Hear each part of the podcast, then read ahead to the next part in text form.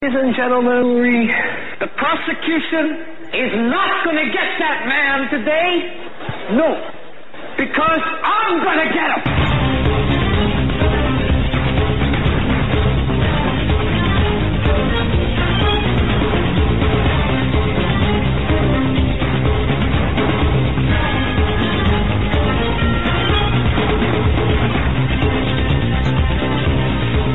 Welcome to this edition of the Hagmann Report, day number 468 of the Donald Trump Let's Drain the Swamp presidency. And it is May 2nd. It's a Wednesday, 2018. Wednesday, May 2nd, 2018. Thanks for joining us. A lot of stuff to get into. Uh, first opening story. I, I, I think this is a story that, that needs to be told, that needs to be shouted from the rooftops. I know I, I opened my, or I didn't open, well, yeah, I did open my show with it this morning. I know, I know John and Joe together talked about this, uh, this situation mm-hmm. together as well during the course of their show. A gentleman by the name of Michael Caputo, a, uh, a man, if you know his history, you've got to know his history. You've got to know what he has done for our country and his background, uh, his association working on behalf of the American government, uh, with, with Russia and, and Russian situations. Okay. It's, it's, it's going to be misconstrued, obviously, by the left, but called to testify before the Senate Judiciary Committee, just questions, and uh, he made a, a, a, heck of a statement today. I made uh, quite a quite a quite a huge statement, and um, if you don't know the story, uh, of course, the fishing expedition of the Mueller investigation. I, folks, I told you this was going to happen. I've been warning you for countless, at least for at least a year. This was a tactic of the uh, progressive or communist left. I'm not going to say progressive anymore. Uh, remind me not to say progressive left anymore, but this is a tactic of the communist left. The communist left's visceral hatred of Donald Trump and visceral hatred of any supporter of Donald Trump and visceral hatred of those people who are exposing uh, the truth or even at the periphery of um, of of the uh, Trump campaign periphery of everything are being shredded. Their lives are being ruined. They're uh, being brought in to testify, and of course, any time that you're brought in before a legal body, whether it's the Senate, the House, it doesn't matter. The FBI, you better be represented by an attorney. And any time you are faced with questioning, you better be represented by an attorney. It doesn't matter if you're completely innocent, you've done nothing wrong, that's just the way it is. And, uh, of course, that has its expenses. How many attorneys want to represent someone, regardless if they did anything wrong or not? Uh, you hire a criminal defense attorney just to make sure all of the T's are crossed and I's are dotted, and then uh, you go in and, and you testify. That's a, a huge expense. And the uh, this gentleman was was called. He lives in Buffalo, not too far from here. A stellar reputation. Worked uh, for the Bush administration as well. He was served briefly as a communications director for the Trump campaign for a very brief period of time. And in that, in in the vast net, this fishing net was caught up in the Russian collusion probe by the Mueller investigation and his life was sh- just shredded. Not criminally charged. That's right. Go Not ahead. being sued. Go ahead. He is only uh, been cooperating with the Robert Mueller investigation through the what is it, the Senate Intelligence Committee, The Senate Judiciary Committee. Senate Judiciary Committee, and he basically is saying that they have placed these burdensome demands so much so that he had to sell his own house, more than one hundred twenty-five thousand dollars of legal expenses since the beginning of this investigation with no charges, no end in sight, and no evidence of any wrongdoing. But there's no end in sight. He also said on the radio he blames every single one of these people for what's happening to his family, citing death threats that are coming at him every week. A, a month ago, he had a piece of a sniper rifle mailed to him that his wife, wife, had opened yeah, up. yeah. And how about this? This is one of the, the most fascinating things I learned about in this story. Caputo's testimony on Tuesday leaned heavily on news that a shadowy group of wealthy donors have spent $50 million to continue the work that resulted in the pre-election Steele dossier of the salacious claims against Trump. The dossier's creator, former British British spy Christopher Steele, wrote that. Um, oh, and others. Let me go back up here. Uh, Christopher Steele was hired. Fusion GPS was hired by this law firm, and I've got the name right here. Oh goodness. Uh, okay, but understand this: in addition to the Steele dossier, or or that Steele dossier that went through the FBI and Department of Justice, there's a second dossier that was authored by Cody Shearer and Sid Blumenthal, and that's the phase two of the Devin Nunes investigation. The law firm, uh, one of the law firms is Perkins Coie. The other law firm, I understand which one you're talking about. I don't, I don't have my notes handy here, but yes, the, the Penn Quarter. Okay, or, I'm sorry. Uh, um, yeah, the PQG, right? Uh, yep. Okay, right. Now, the the situation with this, just so everyone understands, is I've been saying the coup is ongoing. We've been saying this. The coup is ongoing. It is still go. It's still taking place. He is. Uh, this is against Donald Trump and anyone uh, anyone uh, embracing the Donald Trump agenda. Uh, ideology. You were talking about this second, uh, or, or, or this second group, which represents the Hillary Clinton faction, the Sid Blumenthal, Cody Shearer. I spoke about this at length today. That was the, actually that was the title of my program. But caught up in all of this, just, just to go back to Michael Caputo, folks understand, uh, his testimony he, uh, today in front of the Senate. Please listen to this impassioned testimony. He said that, um, let, let me, uh, let me just uh, make sure I'm quoting this correctly. In his closing statement, he said that the panel's investigation into him it forced his family out of their home, crushed his children due to mounting legal costs associated with the inquiry. He said that today I cannot possibly pay the attendant legal costs and live near my aging father, raising my kids where I grew up. Your investigation and others into the allegations of Trump campaign collusion with Russia are costing my family a great deal of money, more than $125,000. Now that's in his case, and making a visceral impact on my children. This, by the way, this is a visceral impact, uh, visceral hatred of the of Donald Trump and every one of us, every one of us, that's you and I, who support or uh, Donald Trump, or more broadly, who support making America great again or the agenda thereof. And now Caputo, Joe, he did mention about Feinstein's former campaign legislative aide staff or whatever his name is or whatever his title is, uh, Daniel Jones. Mm-hmm. Remember that he name now? A lot. Yeah. Was one of two sources in a recent McClatchy report that, uh, about Donald Trump's personal lawyer, Michael Cohen. And I'm going off a little bit here sideways, but you, well, in a statement, in fact, good old Dan has been raising and spending millions to confirm the unconfirmable, and of course to keep all his old intel colleagues up to speed on what Fusion GPS and British Russian spies have found. Of course, Dan's in touch with you guys. We know from the news that he's been briefing Senator Mark Warner, vice chairman of this committee, which one of you works for, Senator Warner. Please give Danny my best. Then he goes on. Uh, he talks about how the news is being shaped by the special counsel and the media in order to keep the Russian narrative in the news, and it's all being drummed up through the fake uh, dossier claims. And as you said, they continue to, uh, and he goes through details of different stories and uh, points of, uh, and it's, it's, a good article. I, it's at the Daily Mail, but.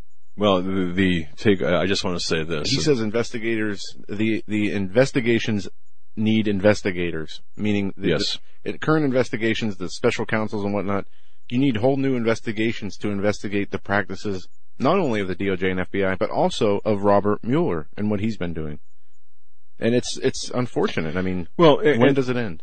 Exactly. In Caputo's interview, by the way, uh, w- w- before the panel listed or lasted approximately three hours. Now, Caputo said that he was asked about approximately 20 people affiliated with the Donald Trump campaign, and whether he was aware of whether any of them had any affiliations or were, were in touch with any Russian officials. His answer, of course, was the same for all of them. No, no. But he did say, um, in fact, he said, uh, just a couple of, of takeaway uh, statements here. Um, he, looking at the panel, he said, uh, you, you're all in this together. You are the swamp. And as you said, Joe, he called for an investigation of the investigators. Uh, he wanted to know who was the coordinating, who was coordinating this attack on the president. But no, no, no. Listen to this statement, and, and I would ask if you've got any children, understand there's going to be a a uh, uh, there's going to be a, an expletive here. But I think it I think it's I, honestly this I, I think it's warranted in the way it is used. He said, "Forget about all the death threats against my family. I want to know who cost us so much money, who crushed our kids, who forced us out of our home, all because you lost an election. Mm-hmm. Very powerful. And then he said this, I want to know because. And then he said, God damn you to hell. All right.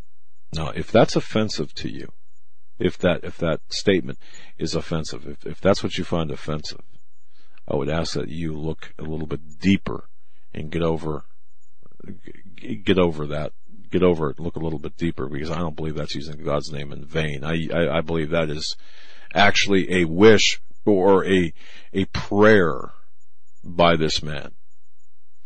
And, and I told you this was coming and, and here it is. This is the new, this is the, the, uh, the revenge tactic because you see, I can relate to this guy.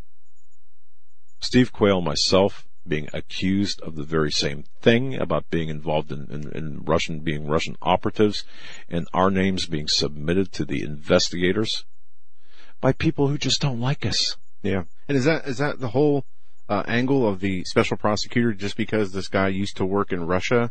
Yeah. And then because he worked on the Trump campaign, that equals collusion? That, that's what, I mean, yeah, it, there, there's no. When you look at this in the Buffalo News and WGRZ out of uh, in WBEN, when you look at the news, and, and, because he's from Buffalo, he's and I've got a lot of friends in Buffalo, and in fact, I got somebody who knows this man quite well. And you look at his background, there's absolutely no basis to believe any of this. And, but now, there's one thing I want to caution people on because there are people, good meaning, well meaning people, conservatives saying, well, this smacks of McCarthyism. No, stop using that phrase. Stop using the word McCarthyism. McCarthyism is, is, is it's wrong. McCarthy was correct. McCarthy was 100% absolutely accurate. His delivery might not have been the best. Certainly he didn't have the best demeanor. Yeah, he liked to, you know, tip the bottle a little bit. However, he was correct. So please stop use, stop saying this is McCarthyism. Because McCarthy was right. The House Un-American Activities Committee was right. The Tydings panel, they were, they were correct. There was communist infiltration mm-hmm. in, in America. This is not that. This is a, a visceral hatred of a man who won an election and they lost an election, but it's more than that. Go back to what Diana West, the author, had said. It's more than an election. It is the taking away of the, of the, it is the loss, however temporary, and they want to make it temporary, of this, this funneling of the ideology that, uh, of, of collectivism. But see, the bottom line is this. All right. The hatred, the pathological, the hatred is pathological. Mm-hmm. And we are all targets. And, and I say that not to say poor us, poor him. But when you start shelling, you have to shell out, you know, 50 and 100 and a quarter for the most asinine, baseless, meritless accusations simply because they're dishing out a little bit of payback. That's the new tactic of the communist left. We're here now. Diamond and Silk being censored, being cost, the the, uh, the revenue uh, being upset and, and, interrupted and lost. There, all the stops are out. They are pushing against all of us. And it, you know what's really interesting about that?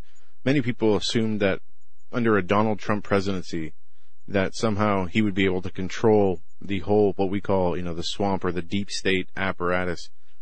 And I think the Trump presidency shows us exactly, uh, in, in a very good way, what a president can do versus what the rest of the government can do. And when you have a president moving in one direction with the agenda and you have the rest of the government, you know, moving away from what the president's doing, you have what we see here in our, in this government. The deep state continues to move forward with their agenda, regardless of who's in office. But imagine how much faster that agenda would go with somebody like a Hillary Clinton in there, or an Obama, or even a Mitt Romney. And you can see how much the deep state's impact and agenda continues to move forward, even under Trump, in places like the EPA and, you know, wherever they can get it. With the omnibus spending bill, it's another example. And you're right, the, the hatred for Trump, it's not only a hatred for Trump, it's, it's more of a hatred for the people who voted for and still support President Trump. Because it is a spiritual battle at its core. And when you have, you know, adults screaming at children because they have Trump shirts on, or students getting suspended from schools, or uh, rappers who say that they support the president, not even his agenda or ideas, just support the president, and other rappers, rappers calling on gangs to, to, to attack, you know, the, the Kanye West for, for saying he supports President Trump. And everybody else, you know, Dr. Phil saying, oh, he, he's mentally unstable now. Yeah, the, the, the, really, Dr. Phil, come on. What happened? Well, it's bad. This is beyond ridiculous. So I would urge everyone, you know, look, we can win on the numbers. I believe, here's, I, didn't say all that to say poor, poor uh, Mr. Caputo or poor Diamond and Silk or poor us or poor anybody. I didn't say that. Just realize where the fight is at. Because we can win if we stick together, if we support one another, we can win. We can win on the numbers. We could, we could, if we stand our ground. Americans, conservatives, the, conservative America, Christian conservatives, we don't have a problem with intolerance. We've got a problem with tolerance. We tolerate too much. I've said that before. We can win, we can win on the numbers alone. All we've got to do is Coach Dave, America's coach always says, just show up. We can win by showing up. If we stand up, and be and, and and and, say we're not going to take this anymore. We are going to push back against your nefarious agenda. We just like Mr. Caputo said, who's who's paying for this? Who's investigating the investigators? Yeah. Let's all do that. You get called to you get called to testify. No, you know what? We're paying your salary. Somebody gets censored on Facebook, or or if because see that there's a lot of self censoring going on. Oh, I better not type that because they might ban me. You know what? Type it in bold. Send it five times and if someone, if someone you see gets censored by what they say, make sure you capture what, what, what their message is and send it out 50 times. Fight back. Enough is enough because we can win on the numbers. These, these communists in this country, they're, they're mentally ill. They're sick. They've got a sick, twisted, convoluted ideology. All they're interested is, is payback. But you know what? We can win. We've got God on our side, I believe, and we can win because we, we are on the side of righteousness. I believe that's my belief. If you don't believe me, then then fine, go elsewhere. You, you don't have to you don't have to believe me. But enough is enough. Let's take this country back, like Donald Trump said we were going to do it. Let's take this country back. Let's grow a spine. Let's kick the people out that need to be kicked out. Let's let's stuff a sock in the mouths of, of people, metaphor, you know, figuratively speaking, that need sh- shutting up. Yeah, I got to tell you, you know, look at some people, and you got to say, man, that boy ain't right in the head. A lot of people hurt. like that. It's going to hurt to, to get that done. You're going to need to take personal sacrifices and do it. Let's do it. Know, have this. Um, we're going to need a game plan, but everybody needs to get involved. Otherwise, you know, if people are not, if there's no skin in the game, what are you really fighting for? And it's it's only going to get worse. The the media is never going to stop as long as Donald Trump is president. The media, the entertainment uh, industry, the top levels of, of politics and business are never going to stop. It's only going to get worse. They're only refining their attacks. They're only using uh, what has worked in the past and, and, trying to revamp it to come against them. And they're only going to get more ludicrous and, and more vile, like we saw with the White House Correspondents' Dinner. They're never going to quit. So we either have to sit back and take it with the censorship, or we fight back against it. There's only two options. And how many people out there want to sit back and take it and let it happen? I don't think any of our listeners do. So we need to find a way in our own individual lives where we can affect the most change or affect any change. However Karen, I just saw I just saw the chat fly by. All the anger makes things worse. You know, grab that anger and, and grab that anger. No, you know what? It's about time we get angry. The, the the problem in this country is conservatives haven't gotten angry. We haven't gotten pissed enough to say, you know what? You're you're not going to do that to my family. You're not going to do that to my to, to my home. You are not going to attempt to destroy me. You are not going to uh, to teach my kids that. You are not going to teach the perversity to my children. You are not going to do that. I'm not going to let you do that. And if we all got together, if we all channeled our anger into something that is good and positive and fought back, we wouldn't have this problem. So get angry and stay angry.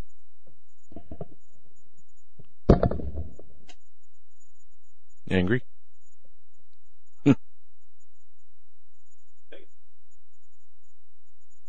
I'm not up. Thanks. I figured that's what you were doing. Well, uh, I mean, what else can be said as far as people getting involved and, and figuring out what they can do to affect change? And you're going to have to push back. Uh, What you just said, you know, don't teach my kids perversion. What do you do in California where they're making it mandatory that kids cannot opt out of, you know, these gender and transgender studies? Well, you pull your kids out of school. You, you, you protest. You, you have to, you can't just You say, know- well, they win. I, I, honest to God, I, I fear for my grandchildren. You're not going to teach my granddaughter, Joe. You're not going to teach my granddaughter or grandson about about the perversity that's out there. You're not going to make them. You're not going to make my daughter. Uh, I'm not going to get into the perversity, but I'm not going to accept that. I am not going to accept that. Nor should you. You're not going to tell me there's 63 genders out there, pronouns for genders. You're not going to tell me that if today you wake up and feel like a boy, then you're a boy. If you feel like a girl, you're a girl. You're not going to do that. You're not going to take. Uh, you're not going to take the rights away from us. Uh, uh, we're in charge of our children. We're in charge of ourselves. We, we have to say enough is enough. And if we don't, it's only going to get worse. I mean, they're not going to stop with the 58 or whatever genders. They're going to keep going. They're not going to stop with, you know, the uh, homosexuality and the transgenderism in schools. They're not going to stop with the garbage in the entertainment industry. It's they're going to continue continue until they see losses, until they see uh, pushback. I mean, if if the cable company continues to put out the perversion and the homosexual agenda, and only sees their subscription base increase, they're going to keep doing that. Kind of like what we saw with the NFL over the last two years. We've seen an, a significant decrease in the amount of viewership in the NFL. I think it's up to 10% from last year, and they saw a double digit hit the year before that. Many people are relating that due to the knee, taking a knee during the national anthem. Well, when they start losing the viewership and they start losing the advertiser money, you're going to, you're seeing these new policies where they're keeping the, you know, national anthem protest in the locker room or, or making it mandatory. But you know what? T- take a I mean, knee. that's a small T- example. But take a knee. Go ahead and take a knee, and we'll vote with our feet. We'll Right. vote with. I mean, we'll vote with by not tuning into your show or your to, to the game, not going to the game. Let's bankrupt these people.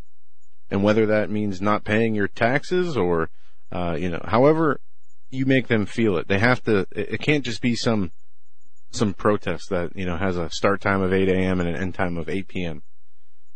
This has to be something that affects them in a very negative way, and that can only be done by coming together and doing it together. It's not an individual. No one individual effort is going to turn this ship around That's true. and that's uh, you know whatever it looks like the organization the uh, people coming together to do this i don't know what that how that plays out how it looks like we need people to plan this stuff out we need people to uh, you know get the organization aspect of this together because one thing and, and i went back to uh, Let's support one a another. Peter That's interview from uh, April 2nd where he he's talking about the divide in the conservative media where you have these uh, pro-Trump people and you have the never Trump people. we see this divide. Why is it? Why are are the left so unified in their message, yet the right is divided? Yet the church is divided. How is The that? Satanists aren't divided. No. The liberals aren't divided. And you see what they're No. able to accomplish with the minority, a small minority at that. And- So how much more can it. be accomplished by and that's a it. unified? Exactly, and and that's, I guess I guess that's the point I was trying to make. If if we all stick together, we can win simply on the numbers because we do have we do have more of a presence, I believe, than the lim- limousine liberals, the, Mm-hmm. the people who live in these clusters in the in, in the northeast and uh, south, and you know, like Los Angeles, Miami, or the population centers. When, when you take the, the country as a whole, and by the way, farmers they stop farming. These liberals would stop would, would starve to death uh, the, uh, the, the, the, the truckers stop trucking, starve to death. It- It's, it's amazing how this country works. We just stop working, stop paying taxes. Do we, but see, if one person does it, they get arrested. If, if a group does it, the news media comes. But if we all do it, it works. And that's the key. We all have to get behind one another and, and be fearless in doing so. Same with, same with, uh, you know, uh, let's say going to an abortion clinic to stop the murdering of unborn children. If one person stands there, they get arrested. If ten stand there, the news media comes. If a hundred people stand there and block the block the uh, abortion clinic, that abortion clinic, uh, clinic uh, uh, closes down, maybe for a day. But at least we stick together, don't we? We can win on the numbers. That's right. And that's what the other side does. I mean, it, it's, uh, it's unbelievable what they've been able to accomplish in such a short amount of time with, with such a minority percentage of the population on board. But there's still an opportunity to turn this around, to make these changes if we're willing to do so. And we have to get involved, we have to get organized, and we have to uh, be willing to. And that's one of the things I, I know about our audience and our listenership. If there's something to do, something, a way for them to get involved, they will get involved. So we have to figure out how that looks and then implement the plan. When we come back, we're going to be joined by Brandon Darby of Breitbart, Texas. He's the director of Breitbart, Texas, and he's going to come on to talk about a number of issues from illegal immigration, journalist murders in Mexico, and much more. Don't go anywhere.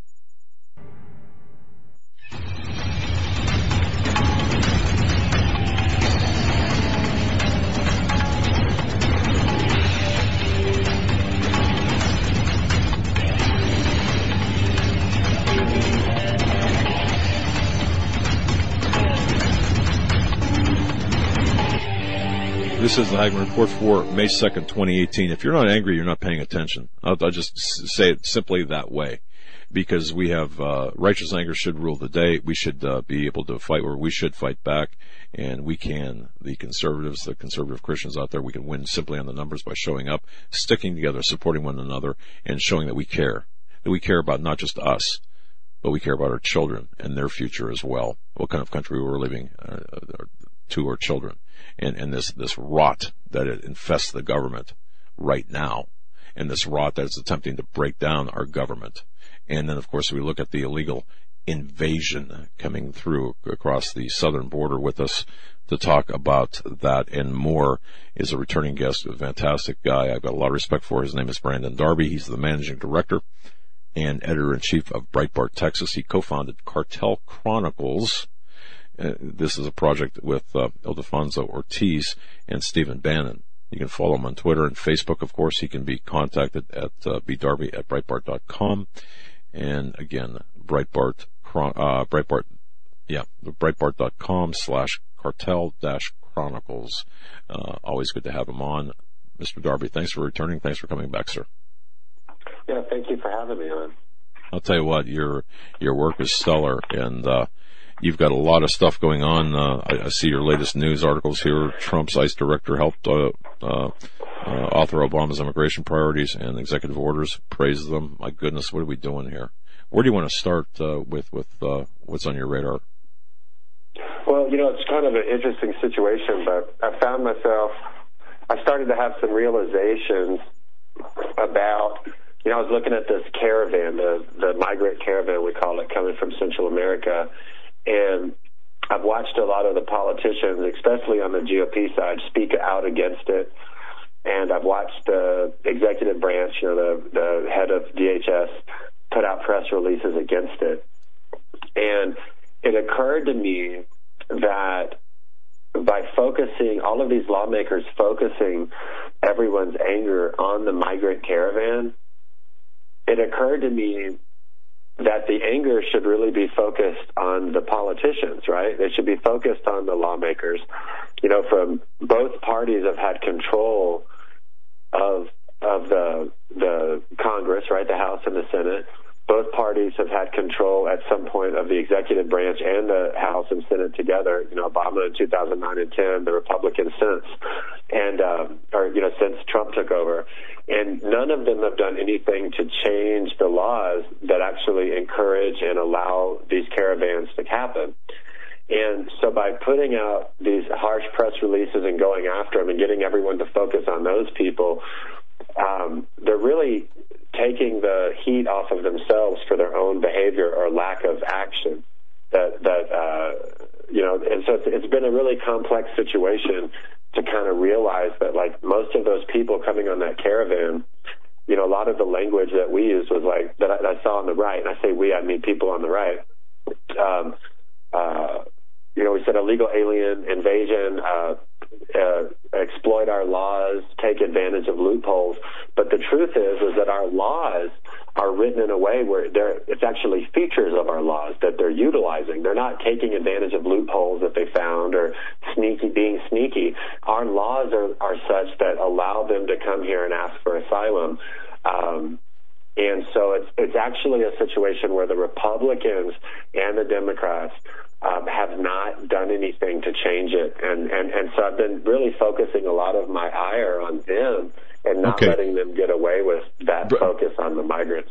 Okay, I understand that, but what you just said there, let me just clarify something here because I understand we, we are an asylum country, but so is Mexico. So if they're coming from Central America, isn't in isn't there a um, kind of a collective agreement where wherever they land, the first friendly as- asylum country they land, for example, in this case Mexico, they should and must seek asylum there as opposed to skipping over Mexico and coming into the United States. I, I've I've heard Well, that yeah. before. Right, but Go this is what's tricky. So a month ago, a month and a half ago, the State Department declared that parts of Mexico were on the same par, were on par in the same designation as far as security and safety as it ranks Syria and um, and um, uh, several countries, uh, Somalia uh, in the Horn of Africa. So we've been saying Mexico is not safe. Mexico is a narco state. Mexico is a failed state. Half of Mexico are under the control of transnational criminal organizations. They've had over 125,000 murdered in the last, you know, uh, 10 years um, in, in, in, uh, in, in as from cartels. There's over 50,000 people missing. Journalists routinely get murdered. It's more dangerous to be a reporter there than it is in Syria, uh, than it is in, in, in, in war zones. And so all of a sudden, now the U.S. government says, well, Mexico is a safe country. So, so I, I want to be very clear with your listeners. I'm not arguing for them, for the people to come here. I don't think we can sustain having everyone in the world in a dangerous situation come to our country, especially since we have a system of entitlements. That's not my position. But, but my position is, is that these lawmakers could have changed these laws. They still could, and they're not moving to do that. Um, Well, th- so- okay, th- so thanks the- for that clarification. yeah. Because I, I you know, I didn't know that. Uh, th- thank you. I, I was my understanding that that uh, uh, it, what, that wasn't the case, and I'm I'm so glad you pointed that out. And, and you're exactly correct in pointing out that it's it's really the deficiency of the laws and the lawmakers in this case. So continue, sir. Thank you. Wow. Yeah, yeah. So I just wanted to point that out and, and make it very clear that I don't think we can allow everyone in the world to come and stay. That's not my position. Um, but I have noticed that you know the people whose lack of action is responsible for this situation. Um, you know, they've at least known since since 2014 when we had the same thing occur in the Rio Grande Valley sector of Texas with the with the, the minors or so-called minors. Some of them actually weren't. Um, when we had that influx there, where our facilities got overwhelmed and we had to let people out, they've at least known of the problems in the way the law's written. But politicians in both parties don't want to take the political heat for trying to change that. And so what they're doing is, is is pointing the finger at these people for following the very laws that these guys have either made or that they've supported and condoned uh, through a lack of inaction on it, a lack of using their platform to even call it out, or none of them have submitted bills to change it. None of them have even tried. So it's a very interesting situation. So what I like to remind people of is while we're focusing on them, we really need to be focusing on the lawmakers themselves and going, hey, what have you submitted since you've been in Congress, either Senate or House? And what have you submitted to change our asylum policies since you've been in there? In 2014, you spoke out about the border being overwhelmed. Your, your staff obviously researched it. So why haven't you done anything from 2014 until now to change it? You know, and, and that's something I think people need to keep in mind is that our system is welcoming people uh, from around the world. And if that bothers you, um, and you see problems with it, then then it, it, it becomes incumbent upon us. It's much easier to go, hey, those guys are coming in our country, stop them. It's easier to say that and focus on them than it is to look at our political leaders and go, you know what? I know you're in my party. I know that we have the you know the Congress and the the the White House right now, the executive branch, but you guys haven't done anything here. Like, what are you going to do policy wise to, to change this pool that brings people here? Uh, it, it's more difficult to do that because if you're on the right, like I am, then your friends are all Republicans. You're friends with a lot of people's staff members, and you you don't want to get into a controversial or, or an argument. We're we're so busy fighting the left that we don't, you know, you don't want to get in fights with everyone on the right. However, in this situation, we might really need to. Okay, but absent of that, and, and, this is my question to you, absent of that, we see Donald Trump as President of the United States exercising his executive authority to somewhat circumvent, I suppose, the laws that, that you reference, yet uh, only to be struck down by judicial rulings. Now, in that case, given the law, are you saying, and, and, and if you are, this is fine, are you saying that, that the rulings, the judicial rulings, are more in line with the um, with the laws on the books than? Yes, I am. Okay. I right. am. I, I do think they. I think mostly they are, and that's the that's again the problem. It's easy. It's easy for GOP uh, leadership to come out and say this this activist court interpreted it this way. And it's like, well, they interpret it that way because that's how the law is written. You're the lawmaker. Change it. Have you introduced a bill to change the law? And no one wants to do that. And the reason they don't want to do that is because a lot of the laws we have on the books with asylum, they actually came from an era in time, like in the 30s and 40s, when a lot of Jews from Western Europe were showing up in ships, and we were turning them away because there were too many to process um, and they they were asking for safe harbor in the United States, and we turned them away. And a lot of them ended up dying in the Holocaust later on, especially you know a, a ship that came with thousands of children on it. A lot of them ended up dying, um, and so so what has happened is that a lot of our laws and the impetus behind those laws was was so that that never happened again. So what we did was we said, okay, if large number of people show up and claim danger, instead of just sending them away, we need to take them in until we can determine if they're really in danger. That's where the laws came from. And since that's where the laws came from, no one wants to be their political career to be the one who says, hey, let's stop that and let's do away with the protections we came up with after the Holocaust. Everyone's afraid to be that person. Um, and I think that's that's that's understandable. It's understandable. There's there, it, it's there's nuance here, right? There's it's complexity to it. It's not a black and white issue, and I can understand that. But what what I do find a problem with is when uh, the same lawmaker who is doing nothing about it is just putting out press releases you know, uh, attacking the caravan instead of actually spending their time changing the law and, and putting a bill together. You know, that that's what I think is important because if we don't really if, if the caravan's in the news right now and everyone on the right is just upset about that and they don't really look at the the root of why this is happening and do something to address it, then it's just never going to change. Then six months from now, we'll be talking about another caravan, and two months from now, another one, and uh, two months from that, another caravan, and, and so forth down the line. You know, we, we went through this in 2014 when it really got onto people's uh, consciousness was when um, I'm proud to say that I published 42 photos that were leaked to me by people in uh, under the umbrella of CBP, Customs and Border Protection, and it showed all nine Border Patrol stations, um, facilities in the Rio Grande Valley sector, just crammed full of children and women and others, and we were being overwhelmed. And and a week after that expose, we saw the National Guard sent to the border in Texas, and we started to see this become the hot button political issue that it is, uh, because people realized, like, like, oh my gosh, maybe our policies are drawing people here.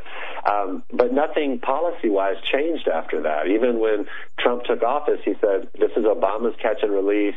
I'm going to do away with it." He took office two months later. He said, "I've done a, Obama's catch and release is officially over." Well, then when the numbers came out it turned out it wasn't over. It turned out that 30 something percent, almost 40 percent of people who came illegally were being released into the United States still. And, and so then after that, uh, that's because we don't have enough facilities to hold them. And after that, Congress voted to, to restrict the funding for more facilities to be built. They did that. That was the Republicans who did that. Um, that wasn't Democrats. It wasn't George Soros. It was the Republicans who voted against that increased funding for ICE, uh, for for uh, detention centers and facilities. So now we have another border crisis, and they're saying, well, we can't. We have to let them go because we don't have enough facilities. And it's the same people who just voted against funding more facilities that that's kind of a problem. You know, if we really look at it, we structurally have a problem. We have a Republican Party who likes to tell the, their their voters, like, hey, we're tough on immigration, we're tough on illegal immigration, we're tough on the border. But then when it really comes down to it, are they being tough? Not really. Are they? Are they? They have tough rhetoric, um, but they're not really being tough when it comes to their actions do they understand that what they're doing? Uh, and, and I, I, know how that sounds. It sounds like a kind of a weird question, but are, are they fully? Do they fully comprehend the, especially the Republican lawmakers? Do they fully comprehend um, what they're doing, or, or, or are they well-meaning but you know dupes? Well, let's be clear. Like a lot of them, like have went to Harvard or went to Yale. I have a GED, and I live out in Lubbock, Texas. I, I, you know, I, I, I just got back from working on my cow, my cow's fence. Uh, and my chicken's fence uh, to do this interview, and I have a GED. I'm not uh, an attorney. I'm not. I my highest level of education completed is a GED. Uh, I understand it. Um, you know, I write about it every day. I, I've been writing about it for years. I know that most of the Republicans read what I write. So do they understand it? If they don't, they should. If they don't, that in itself is a problem that they haven't taken the time to do it. When, you know, 50 to 70% of their rhetoric is about the issue, it would be even more problematic if they didn't understand it because it would it would denote that they're very insincere. You know, like it, it would maybe even more so than if they do understand it and don't do anything for complicated political reasons. So I hope they understand it. Uh, I can't answer to what they understand in their minds, um, but I sure hope that they do, considering the amount of focus they they have on the border issues. You know, surrounding that issue at least. Our guest is Brandon Darby. He's the managing director of Breitbart Texas. Uh, Brandon, I want to ask you this. We saw uh, one of the main reasons the president got elected, as many say, is because of his stance on immigration and a border wall and wanting to change that, as well as the economy. These these congressmen who were in office, who I, I agree with you 100 uh, percent, they have done nothing to to figure this out, even though they talk about it, uh, you know, so much. Many of them do, and that really needs to change. But how does well, if the majority of the people voted for President Trump, knowing the tough stance on immigration he was going to have, shouldn't the Congress be more comfortable in their voting for immigration policy reform, uh, knowing that President Trump is there and he's going to he's going to support it uh, more so than the backlash of, of the the left? What is it about the left that has these congressmen so scared to to do their job?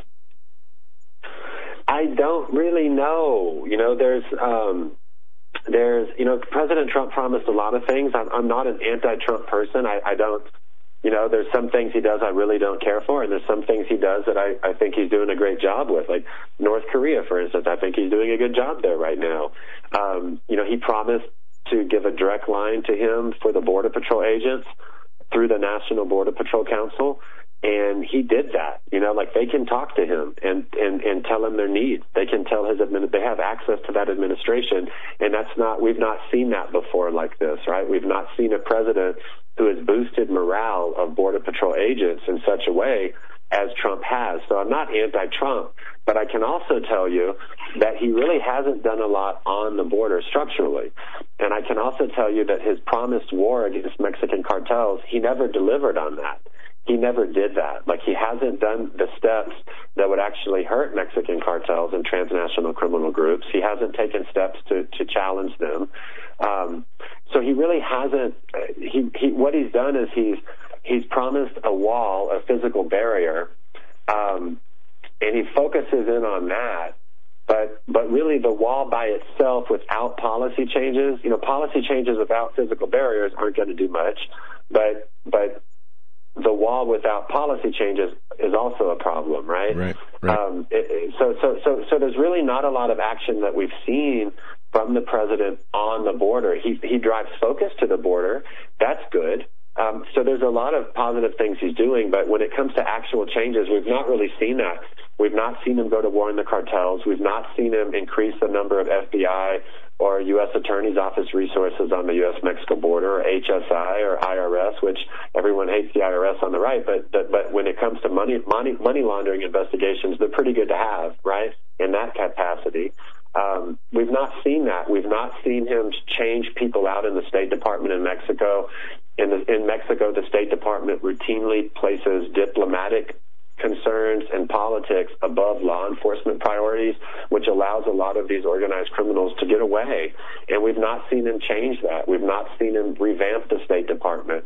We've not seen him use his platform to call for it. We've not seen him use his platform to call for laws to be changed until the last week. In the last week, he said our laws on immigration are messed up the most messed up in the world. And I'm like, yeah, they're pretty messed up. I'm I'm glad that you're using your platform to bring attention to it. However, you've had all this other time to do that, and and instead what you've done is you've said things like, I'm responsible for the numbers on the border going down.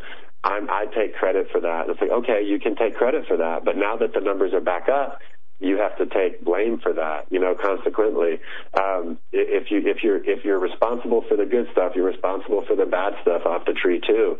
Um, and, and so these are the kind of things that that we see. I, I know it's like again, people get mad at me on the left and the right right now because I, I just say things like they are. I take it very seriously that people listen to me, that I have a platform. And I, I take it very seriously to be honest with people and tell them what I see and what the facts are. Um, and sometimes that, you know, sometimes that makes Trump supporters happy and sometimes it doesn't. Um, sometimes it makes different people happy and sometimes it doesn't. And really what we need right now, in my opinion, is just more people just to call it, kind of call it like it is and say, hey, like, here's the problem. The GOP lawmakers are doing this. I don't know if they're afraid of the left or, you know, sometimes um, in some states, people are pretty friendly towards like DACA, or people are pretty friendly towards the, the workers who are here, and um, um, and, in the Republican Party, even in Texas, for instance, there's the, a super majority of Texans are are are are, are uh, sympathetic to DACA people. Um, so maybe they feel like, hey, I'm I'm in a campaign right now. I'm going against this leftist. It's a small margin between me and the Democrat and I don't want to push this issue and cause more Latinos to vote for him. Or I, I mean, I get that there's complexity, um, but regardless of why there's complexity and or the fact that there is complexity and why they're doing it, they're still doing it, right? There, there's really not an honest conversation happening, and, and I think something we got into last time I was on your show is is uh, the, the way that our news is set up. Even our political news is like if I were to go on Fox or MSNBC or CNN and talk about this, they would give me a 30 seconds to make my points. And I would have to make points for 30 seconds, and then someone else would have to make points for 30 seconds, and then we would go off the air. And you cannot really talk about the complexities about the border issues, immigration laws, law enforcement issues surrounding Mexican cartels in 30 seconds, right? And, and, and quick little sound bites. You have to actually have a discussion. A lot of these issues we're facing in the country require a discussion. And, and, uh, our news is kind of set up in a way that that uh, that's why shows like yours are very valuable uh, and very much play a valuable role in our in our republic in our system in our nation is because it does allow these deeper discussions to happen, you know? So, so all the way around, it, it's a problem. I don't know that they're afraid of the left. I'm sure in some moderate districts they may be. Um, but I definitely know that their rhetoric and their actions don't match each other, you know? Yeah. And and I think they should be held accountable for that. I think we need to. And I'm not saying vote them out. I'm I'm just saying they they need to be put on the spot about it. You know, um, they need to be asked about it. They need to, you know. And, and the, the unfortunate thing is, is that the way that the right deals with Mexico, which I agree with, is to call it out for what it is, acknowledge the problems going on with corruption and the fact that it's largely a, a narco state, call it out for what it is and address those issues. The way that the left deals with it is that they're like, hey, if we just ignore those issues and act like Mexico's a, uh, an equal person at the table sitting with us, then eventually maybe they'll become that equal person. And that's the way they deal with it. So they diminish the horrors of what's going on in Mexico. Well, one of the things that we're seeing now is, is we saw Trump and we saw the Republican Party talk about the horrors of Mexico, but now they're saying, wait, Mexico's a safe country. They should have, they should have uh, asked for asylum there. And it's like, wait a minute, guys, I see what you're doing. You're, you're shifting here. Now you're doing what the left is doing, saying Mexico's safe when we know dang good and well it isn't. That's why we need a wall in the first place, because it isn't safe, right, what's happening there. And, um, and you're saying that because you're putting, again, you're getting people to be mad at Mexico or mad at these caravan people instead of you who didn't change the law. You know, they're, they're doing everything they can to point fingers at everyone else and blame everyone else for this situation, even at the point of acting like the left and saying Mexico is safe, which it isn't. Um, they're doing everything possible so that we're not like looking at them going, "Hey, I'm holding you accountable as a lawmaker for this situation." Uh, so it, it, it kind of blows my mind, really. Like I, I watch it and it's so very frustrating to me uh, to see you know people responsible for something making it like blaming everyone else in the world for it. Yeah, I, couldn't agree with you more, Brandon. And it, there are huge problems, and they need change. The laws need change. The politicians need to get on board and create a plan uh, to change these laws. There's a lot that needs uh, to be different. Uh, we only got about two minutes left, and I wanted to ask this um, question to you the website Breitbart. How is Breitbart different from Breitbart, Texas? Well, uh, that's kind of an interesting situation. Um, you know, I, you know, my history is one where I've always been a human rights activist. I've always tried to fight for the least of these, sometimes imperfectly, but I've always tried. Um, it's always been a kind of a focus of mine.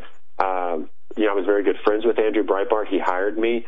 Uh, when he passed away, I eventually, you know, got my own part of the company called Breitbart Texas, my own vertical. Um, and I cover I cover issues more than politics. The rest of the country, uh, the rest of the company, really focuses on politics a lot more than we do. Like at Breitbart Texas, where you know we try to tell the stories of what's going on at the border, and not so much the way that politicians react to those stories. You know, um, and so naturally, because we don't focus on politics, we're, I think we're a lot less controversial because we just don't get into politics like like like uh, the rest of the political site uh, does. But, right. Uh, we but just much cover deeper. issues and yeah, much deeper. well, though. it is, but but both are very valuable, right? Like I'm Right. glad to see politicians react to my reports, and I'm glad to see people reporting on what those politicians are doing in response. Um, Uh, it, or else I wouldn't. Most of the subject matter I've talked about tonight is a mix between talking, knowing about issues because that's what I focus on, and also knowing about the politics surrounding the issues, right? So, so I think together it makes a very complete system. But as far as we go, my border team, we really, you know, in Mexico, a lot of the reporters who report with us, they're not conservatives. They're just people who are trying to better their country and they're trying to write about the corruption and about the narco cartels and the dirty politicians and they'll get killed for it. So, so that's who we work with. And, and so we, we just don't focus as much on politics. Brandon Wow. Darby, thank you Wow. so much. We are absolutely out of time. Uh, Breitbart, Texas. Check it out. Uh, Brandon, thank you so much. Thanks We're going to for have you the back. time, man. Yeah. Anytime. I appreciate you guys. Thank you. yeah. Follow. Brandon at Brandon Darby on Twitter. We'll be right back after this. Don't go anywhere.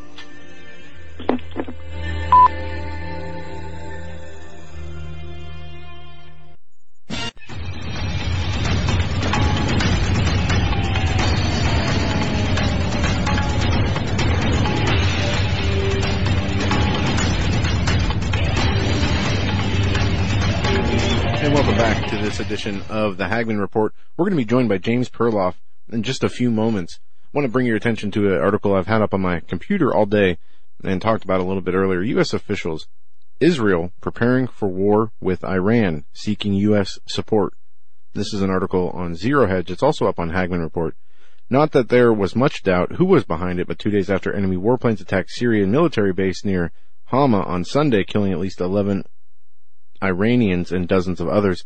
Nobody's claimed responsibility of the attack. The U.S. officials told NBC that it was indeed Israel and their F-15 fighter jets that struck near the base. Now the article goes on to lay out the reports that Israel appears to be preparing for an open warfare with Iran and seeking U.S. help and support. On the list of the potentials for most likely live hostility around the world, the battle between Israel and Iran and Syria is at the top of the list right now, according to one senior U.S. official. Now you can go read the rest of the Zero Hedge report, uh, off a Hagmann report or go to Zero Hedge. But there's also, uh, I, I guess you'd just say speculation that there's going to be another strike tonight or in the next 24 hours on more of these, what they call weapons depots. And if that happens, are we going to see an escalation from that? It's something that we started off really on Monday with front and center and since has kind of drifted off into the, the, the back pages, uh, of people's attention span. But it's something we need to keep uh, forefront in our, in our mind and keep an eye on the news because there's a, a potential here for more strikes to happen. And if that does happen, how is that going to increase the conflict between Iran and Israel?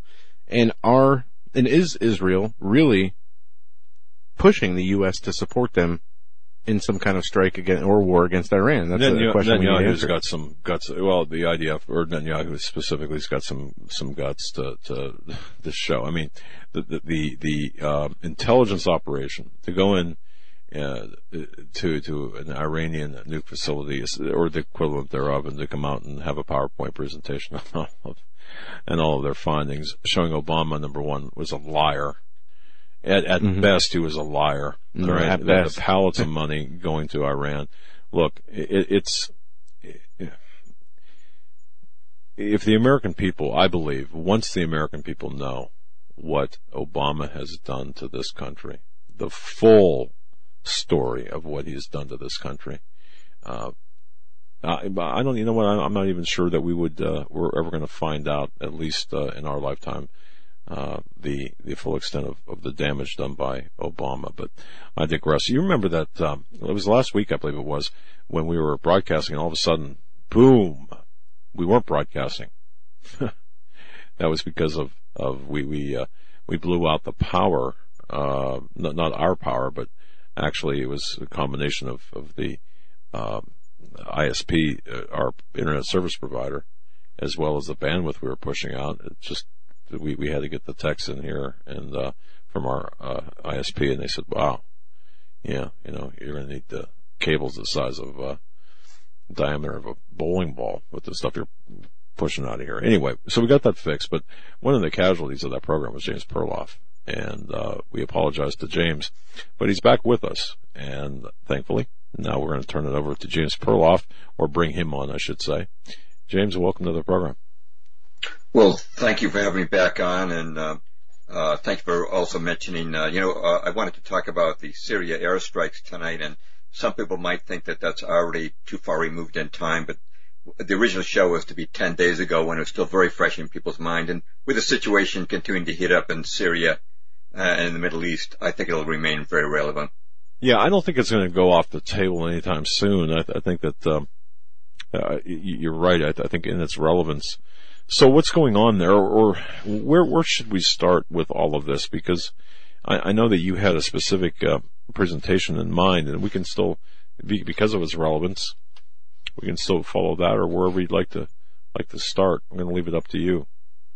Well, uh, thank you for that courtesy. Uh, you know, I've written um, a couple of articles uh, related to this. One was a year ago, when Trump uh, launched the first airstrikes, I wrote a piece on my blog, jamesperloff.com, called 14 Reasons Why the Syrian Airstrikes Were a Really Bad Idea.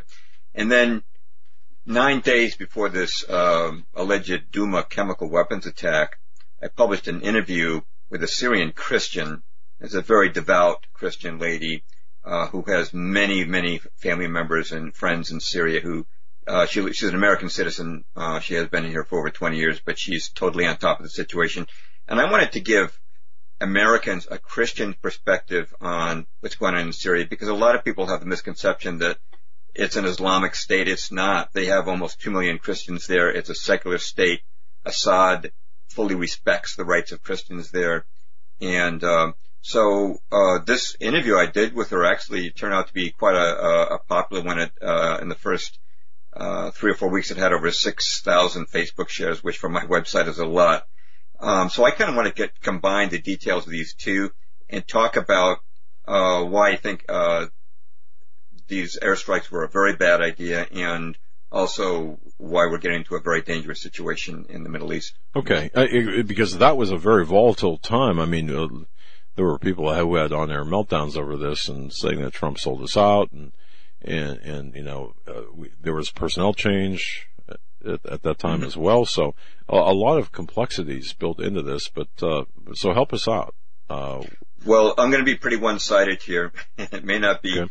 uh, a view that uh, that uh, you and Joe would take. And, and but, we may not um, agree with you, but but you know yeah. what? Let's let's have let's have a discussion because this we need to have a discussion on this. Okay, well, I'm going to uh, sort of combine um, observations about both the strikes, the one in 2017 and the one that happened uh, on April the 13th of this year.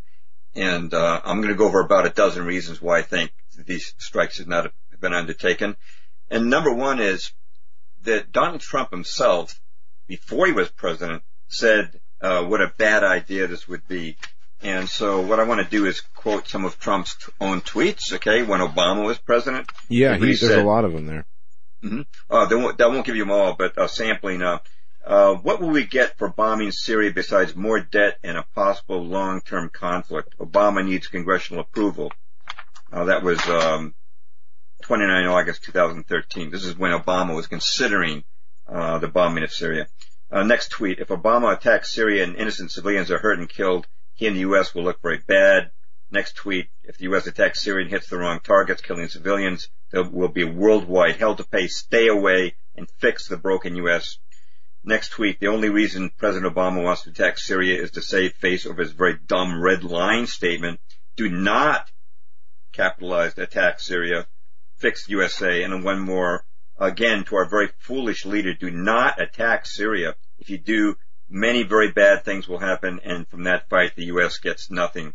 And we could go on, and I do link to the uh, a full set of these tweets from the original article but it's very clear. Now, this is, by the way, I voted for Donald Trump, but let me just make clear from the outset that um, if you check my blog, um, you know, I I, uh, I have more memes about Hillary Clinton that I made for Twitter uh, than uh, any other individual against Hillary Clinton. Okay, and I had several uh, uh, blog posts during the during the 2016 election uh, campaign um, against Hillary. Uh, she's certainly the last person I want to see as president, and I was putting hope in uh, Trump's rhetoric, which included remarks like these, which indicated he would not attack Syria. He was going to stay home, and his his reasons for attacking Syria that he's giving now are the very same ones that Obama raised. So that's just my first of about a dozen reasons.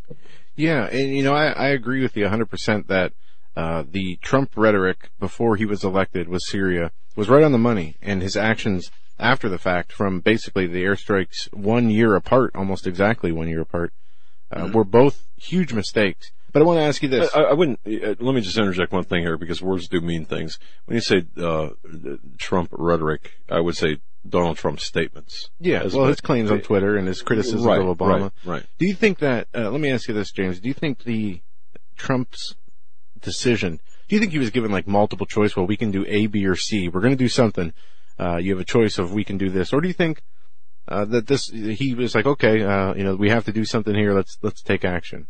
How do you think that played out in the White House, especially knowing what uh, he was well, uh, you know, educated on this subject and and was on the right side uh, all the time leading up to his presidency? Right. I don't know uh, if it's given multiple choices by his advisors or not. I don't know what took place in the conversation, but I do know with the first airstrike, it was almost instantaneous. There was very little thought given to it, which is one of the problems with it. Okay. And then uh, uh I don't know how far you were going to get. I mean, we are uh, what do you say ten more or more days into, since the last strike. The gas attack, which was the reason for the strike.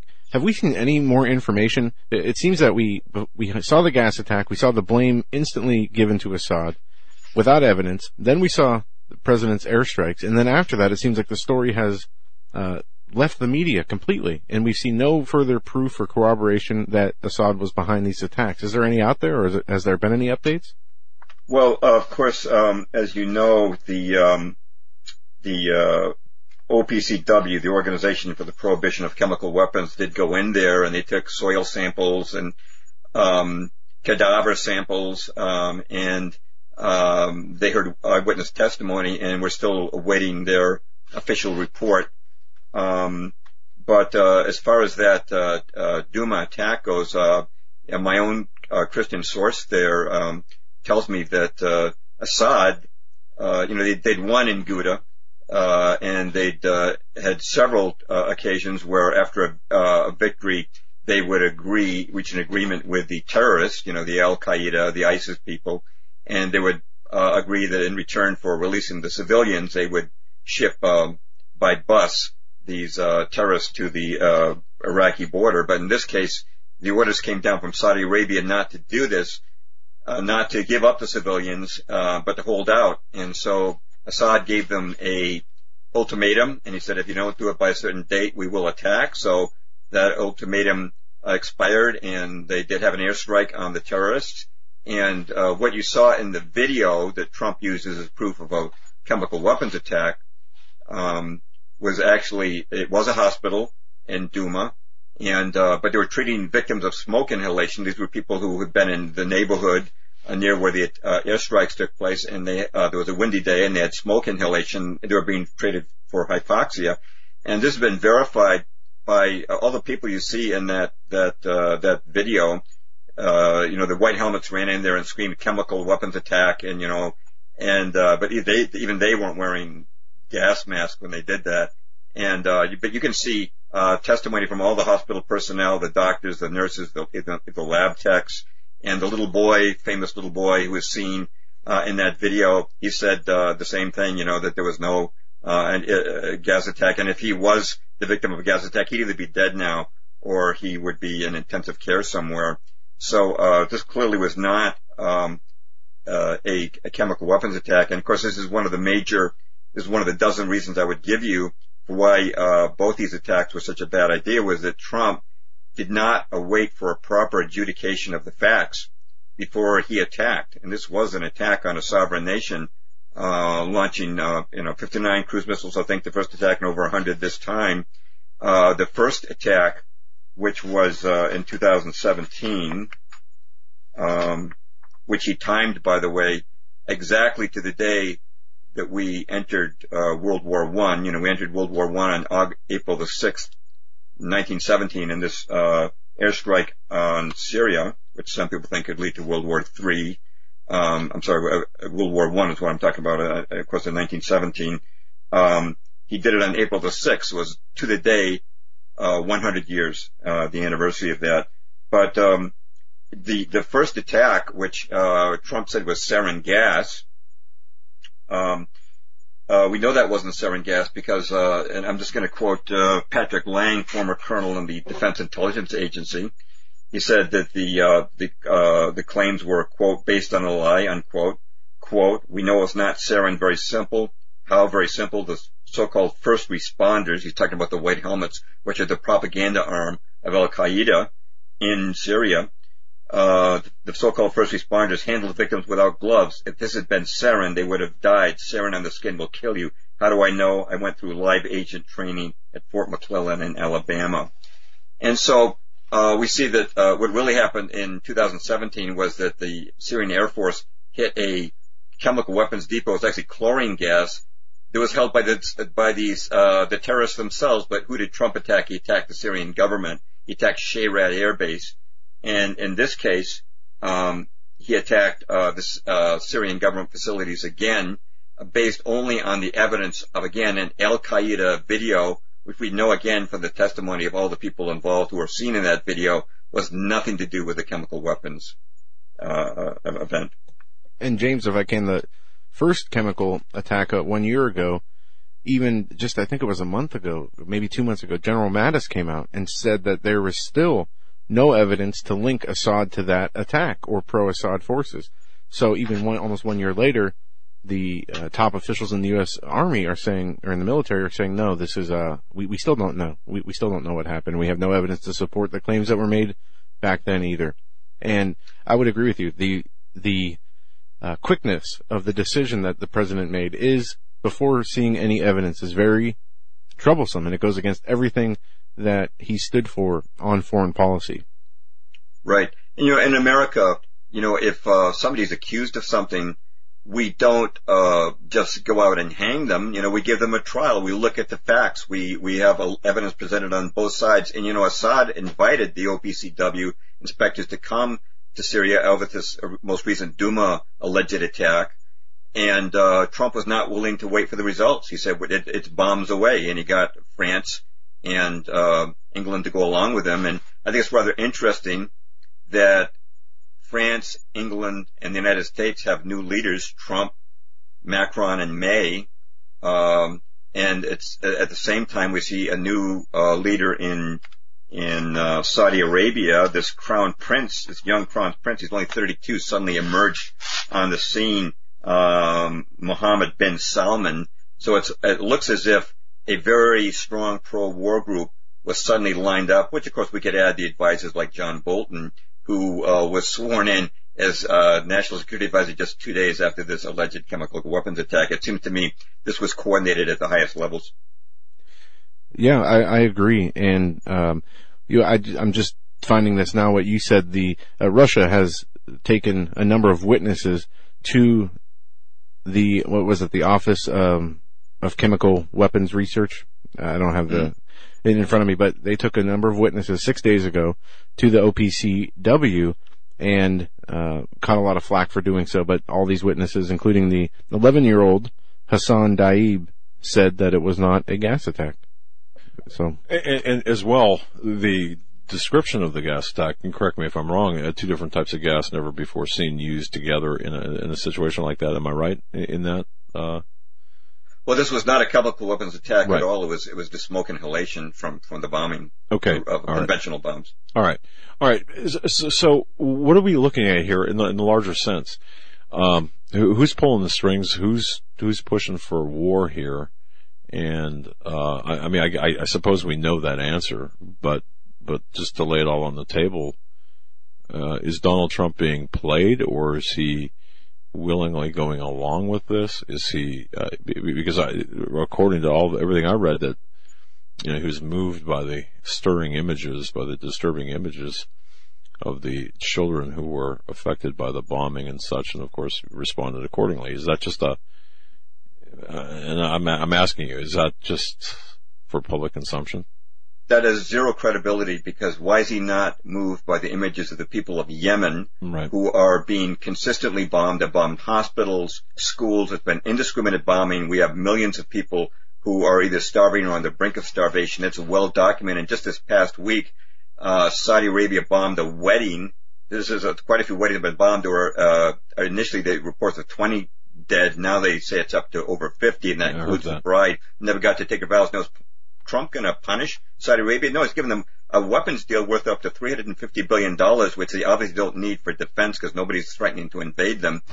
And is he, is he, is he concerned about Gaza where the Israelis violated chemical weapons convention, the international standards by dropping white phosphorus, which burned the skin off of the civilians and the children there? Was he moved by the images of that? This is a complete double standard on human rights. Was he moved by the 40, uh, uh, Palestinians who were shot dead by Israeli snipers were safe behind an electrified fence during their right of return march. He was not moved. So the idea that he's he's moved by civilian Arab casualties, he should be moved by all the other ones, which are much better documented and much more massive. All right, and, and I would I would also say that, um, yeah, I mean, a lot of the uh, issues you mentioned are politically and, um, well, they're pretty contentious things to, to, to discuss, obviously. So, so yeah, admittedly, yeah. Okay, all right. Um, so, so then what's going on here? What do we, because I, I recall talking about this, and, and, and when we look back, and, and James, I know you're a student of history, and, and uh, I would even say a professor of history, given your uh, vast knowledge of, of things, whether it be Pearl Harbor and, and everything onward. By the way, jamesperloff.com. It's linked to HagmannReport.com. But when we look at this, um, Gajendra Singh had uh, said back in, uh, I think it was 2009 or thereabouts, that uh, uh, the analysis of a war in Syria, Syria would not uh, implode but explode, not like Libya, but you know it would explode and the, the, casualties would be significant. And we've seen that. And, and I've always said that World War III would, would be the, the flashpoint for a third world war would in fact be Syria, not Iran or Korea. And I think we're seeing that develop right now. Uh, would you agree with those statements? Well, it seems like the most likely flashpoint, especially with the uh, recent truce between North and South Korea, and the but the buildup of hostilities in the Middle East, and um, I thought it was interesting that right on the tail end of that North-South Korean truce that uh, Bibi Netanyahu came up with uh, his claims about uh, Iran and its nuclear weapons program. Um, and uh, actually, here's what uh, Pat Buchanan said about that. He said uh, Bibi's quote been crying wolf for decades unquote, and that's true by the way. In 1992, Netanyahu said that within three to five years that uh, uh, Iran would have nuclear weapons, and that was six years ago. He said that. Um, and uh, according uh, Pat Buchanan again, he said, "quote Bibi, uh, with due respect, wants the United States to fight a war with Iran on Israel's behalf." Unquote. Um, I, I, consider this uh, part of um, the uh, long-term plan that's been going on in in the Middle East. Uh, yeah. A couple of years ago, I wrote an article called did the Cold War end so the war on terror could begin?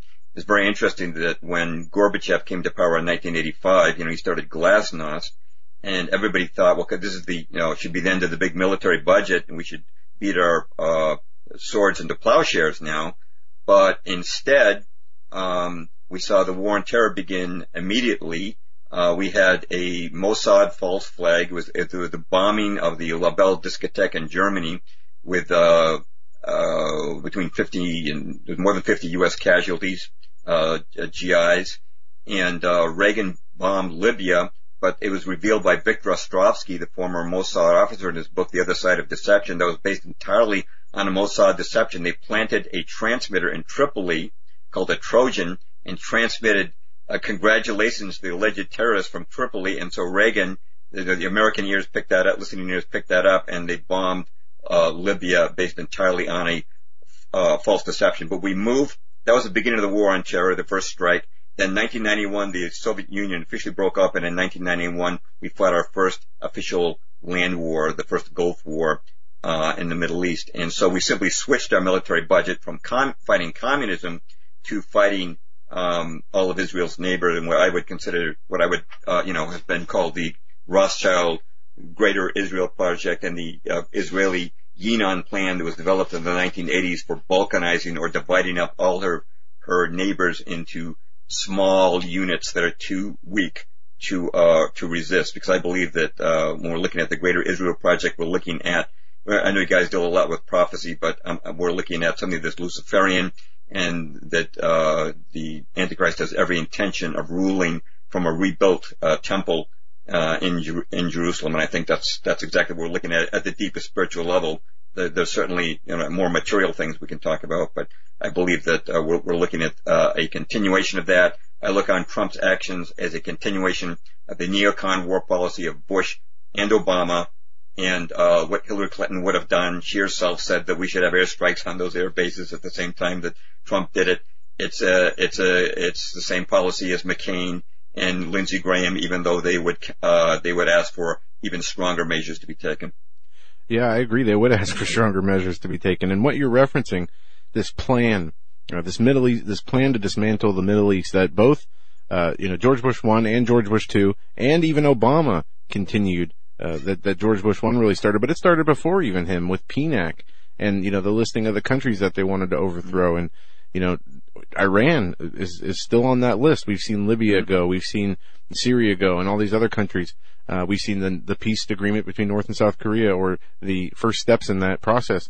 But Iran's one of the last dominoes standing, and now we see all this focus right on Iran. It, it's almost uh, it's predictable. I mean, it's from the same script. And, and if I can interject something, I, I know I, I can almost feel like this is a little bit uncomfortable for you to talk about, and it's a little bit uncomfortable to be discussed because, geez, you know, we we have to kind of tiptoe around the around the Israel issue. But but let's look at you know, I look, I understand that, and and, and um, but but I think we need to look at this in the larger sense and, and look at what is truth because you wrote a book, "Truth is a Lonely Warrior." and the title says it all, doesn't it? I mean, you got to look at what's true. Are we being gamed in the larger sense? So, um, you, you, know, I, I, fully understand that. And there are going to be people out there saying, "Oh, well, you guys are anti-Semitic, and how dare you?" And well, wait a second. Let's look at the facts, and that's what that's what we're doing here. So, yeah, criticism of yeah. factual events. Well, what's the saying? Um, learn who you can't criticize. And, yeah, and, and there's a you know who rules over you. There exactly. You Thank yeah. you. And yeah. um, you know that's a, a, true saying, and, and we see that today. Everybody should be uh, able to be criticized, no matter. I mean, there, there, shouldn't be a special class of people who are protected from criticism. That's what we see on the if they're wrong, the they're wrong. The, exactly. So, exactly. Yeah. So yeah. Uh, so so what you're saying is is, is um, we're, we're we're seeing this. Boy, I, I don't I don't even know how to describe it we're seeing a continuation of an agenda here. A new world order. That's very uncomfortable for a lot of people to to, con- to confront, isn't it? Well, well, certainly, uh, and the new world order has never been comfortable for anybody who's been uh, a victim of it. Um, but uh, that that's what I see unfolding, and I think that uh, with uh, Donald Trump as president, um, the deep, deep state believed it could accomplish its Middle East objectives, which it seems to prioritize foreign policy right now, they were willing to table the domestic agenda that Hillary Clinton would have advanced, you know, the transgender stuff and all of that, because right now I believe that they are prioritizing the elimination of Syria and Iran, the last two um, berries, as you said, the last two dominoes to fall in this greater Israel plan that was actually spelled out in other terms. He didn't call it that but General Wesley Clark when he said we're going to take out seven countries, um, and included Syria and Iraq and uh, Lebanon and Libya, and finally he said Iran would be last. And that's why the Iranians are in Syria right now. Uh, they're not there to launch an attack on Israel. Uh, I asked my Christian friend uh, from Syria, uh, who again has many, many contacts on the ground, Christian contacts on the ground in Syria, uh, as to why the Iranians are there. She said there's two reasons. Number one, it's been a seven-year war, and our ranks have been depleted, and we need the help to fight against all these foreign terrorists. By the way, 80 to 90 percent of Daesh and uh, Al Qaeda uh, don't even speak Arabic. They are outside mercenaries. They're paid by Qatar and um, Saudi Arabia, fighting with American weapons most of the time. And um, so I, I, I asked her, um, exactly. Um, I'm sorry, I just lost my, my, my train of thought. I'm sorry about that. You're talking about the um, uh, the, the forces in uh, Syria being foreign forces, in that Iran. The reason Iran is in Syria is not to attack Israel, right? But to back yes. up the pro-Assad. Thank you for thank you for catching me up on that. The other reason I asked her why would Iranians volunteer to fight for Syria, and she said the reason is that if Syria falls, Iran is next. And exactly as you said, the, the, the dominoes. So that's why the Iranians are there. And the uh, Israelis have been bombing Syria and bombing Iranians in Syria on the pretext that they will invade. Of course, Syria has its hands full. They're not going to try and invade Syria. They know what's going to happen. That uh, Trump has a, has a hair trigger when it comes to bombing Syria. They're certainly not going, and they know how loyal he is to to Israel and to, to uh, Bibi Netanyahu. They're not going to that's why they've been avoiding responding and retaliating against these uh, unprovoked uh, Israeli attacks. But that's that's the basic situation that we're seeing unfolding there. And so um, I would come out on the exact opposite side of the Christian Zionists. By the way, I'm half Jewish myself. The Perloff family was called Perlovsky. Uh, my my family came over from Russia uh, during the uh, time of one of the pogroms, 1904. So this has nothing to do with anti-Semitism. We're talking about what's right and what's wrong. Exactly. Exactly. And, and again, the, the, title of uh, James Perloff's book, I've got his notes. I've got the notes here. Uh, Truth is a Lonely Warrior. And, and, folks, I would urge everyone to read that book because it's got a lot of historical uh, foundations and facts, and um, it, will change your worldview on on uh, well, change your historical worldview. Um, yeah, yeah. Uh, wow. So, so, right now we find ourselves. Yeah, well, let me back up a minute because you you said something, and I I, I wanted to address this because it kind of kind of went by very quickly. Um, the Hillary Clinton agenda, should she have become president, included the domestic um, uh, transgender agenda in part. What else? Uh, in her plan was she going to, based on your findings, was she going to implement? Because I, I find this oh. fascinating that we we dodged this bullet, but we're into something else. But well, I think that she uh, she was the perfect Rothschild candidate, and you know, Lynn Rothschild and her uh, husband Evelyn de Rothschild even honeymooned at the Clinton White House. You know, they're very close to the Rothschilds. I think that uh, domestically and in terms of foreign policy, she was everything they wanted. But the problem was, I think, was that Hillary Clinton could not have re-energized America for more wars in the Middle East. She couldn't have gotten the cooperation of a Republican-controlled uh, legislature, and she would have had trouble getting cooperation the, from the military. But the military was very gung ho for Trump, and I was too. You know, I liked it what he was saying about making America great again, uh, making America first again. And uh, but uh, bombing other countries has nothing to do with America first. By the way, I'm something of a student of the of the Lindberghs, and uh, that phrase "America first was largely coined by Charles Lindbergh, the aviator, and his uh, father, Congressman father Charles Lindbergh Sr., who, by the way, tried to impeach the entire Federal Reserve Board in 1917. That's how on top of this guy, of the world, uh, this guy was. But um, they were both very anti-war. Uh, the, uh, Lindbergh Sr. tried to keep us out of World War One and World War Two. Uh, uh, Charles Lindbergh, the aviator, was part of the America First Committee. But I want to stress that America First meant staying at home and fixing America. America first did not mean you go overseas, kick butt, and build hundreds of overseas bases. That's not what it was about. It was about minding your own business. If the Monroe Doctrine is uh, good enough for us and foreign powers should not be interfering in our hemisphere, we should stay out of other people's hemispheres. Yeah, couldn't agree with you more. And, you know, our, uh, I, I think you're right on the money when you talk about the fall of the Soviet Union and the, we know that the military um, switch their focus from fighting communism to fighting terrorism almost instantaneously. And it's to keep mm-hmm. that budget going and to keep it rising because without the enemies, you know, you're, you're going to see a, a big drop off and decrease in that money. So whether, whatever they did to create those enemies or to, or to uh, find them and keep this going, they've done it. And now we have whole new departments of government because of it, like the Department of Homeland Security. Mm. And it, it just gets worse and worse. It doesn't, we were talking about this earlier. The deep state and New World Order agenda continue regardless of who's president. Because the president, one, apparently doesn't have enough power to stop it, and two, because the American people let that agenda continue, uh, unimpeded. But, but, but James, can we stop that? That's the question. You know, is, is there anything we could do to, to, to is there anyone we could put in there to, to stop this shadow government deep state stranglehold that they've got on us? You know, uh, the truth probably is that they have enough power, uh, materially speaking, that this is going to be rectified by God himself. But in the meantime, I certainly believe that we should be doing God's will on earth as it is in heaven. And that means opposing evil, and God expects us to oppose it to the best of our abilities.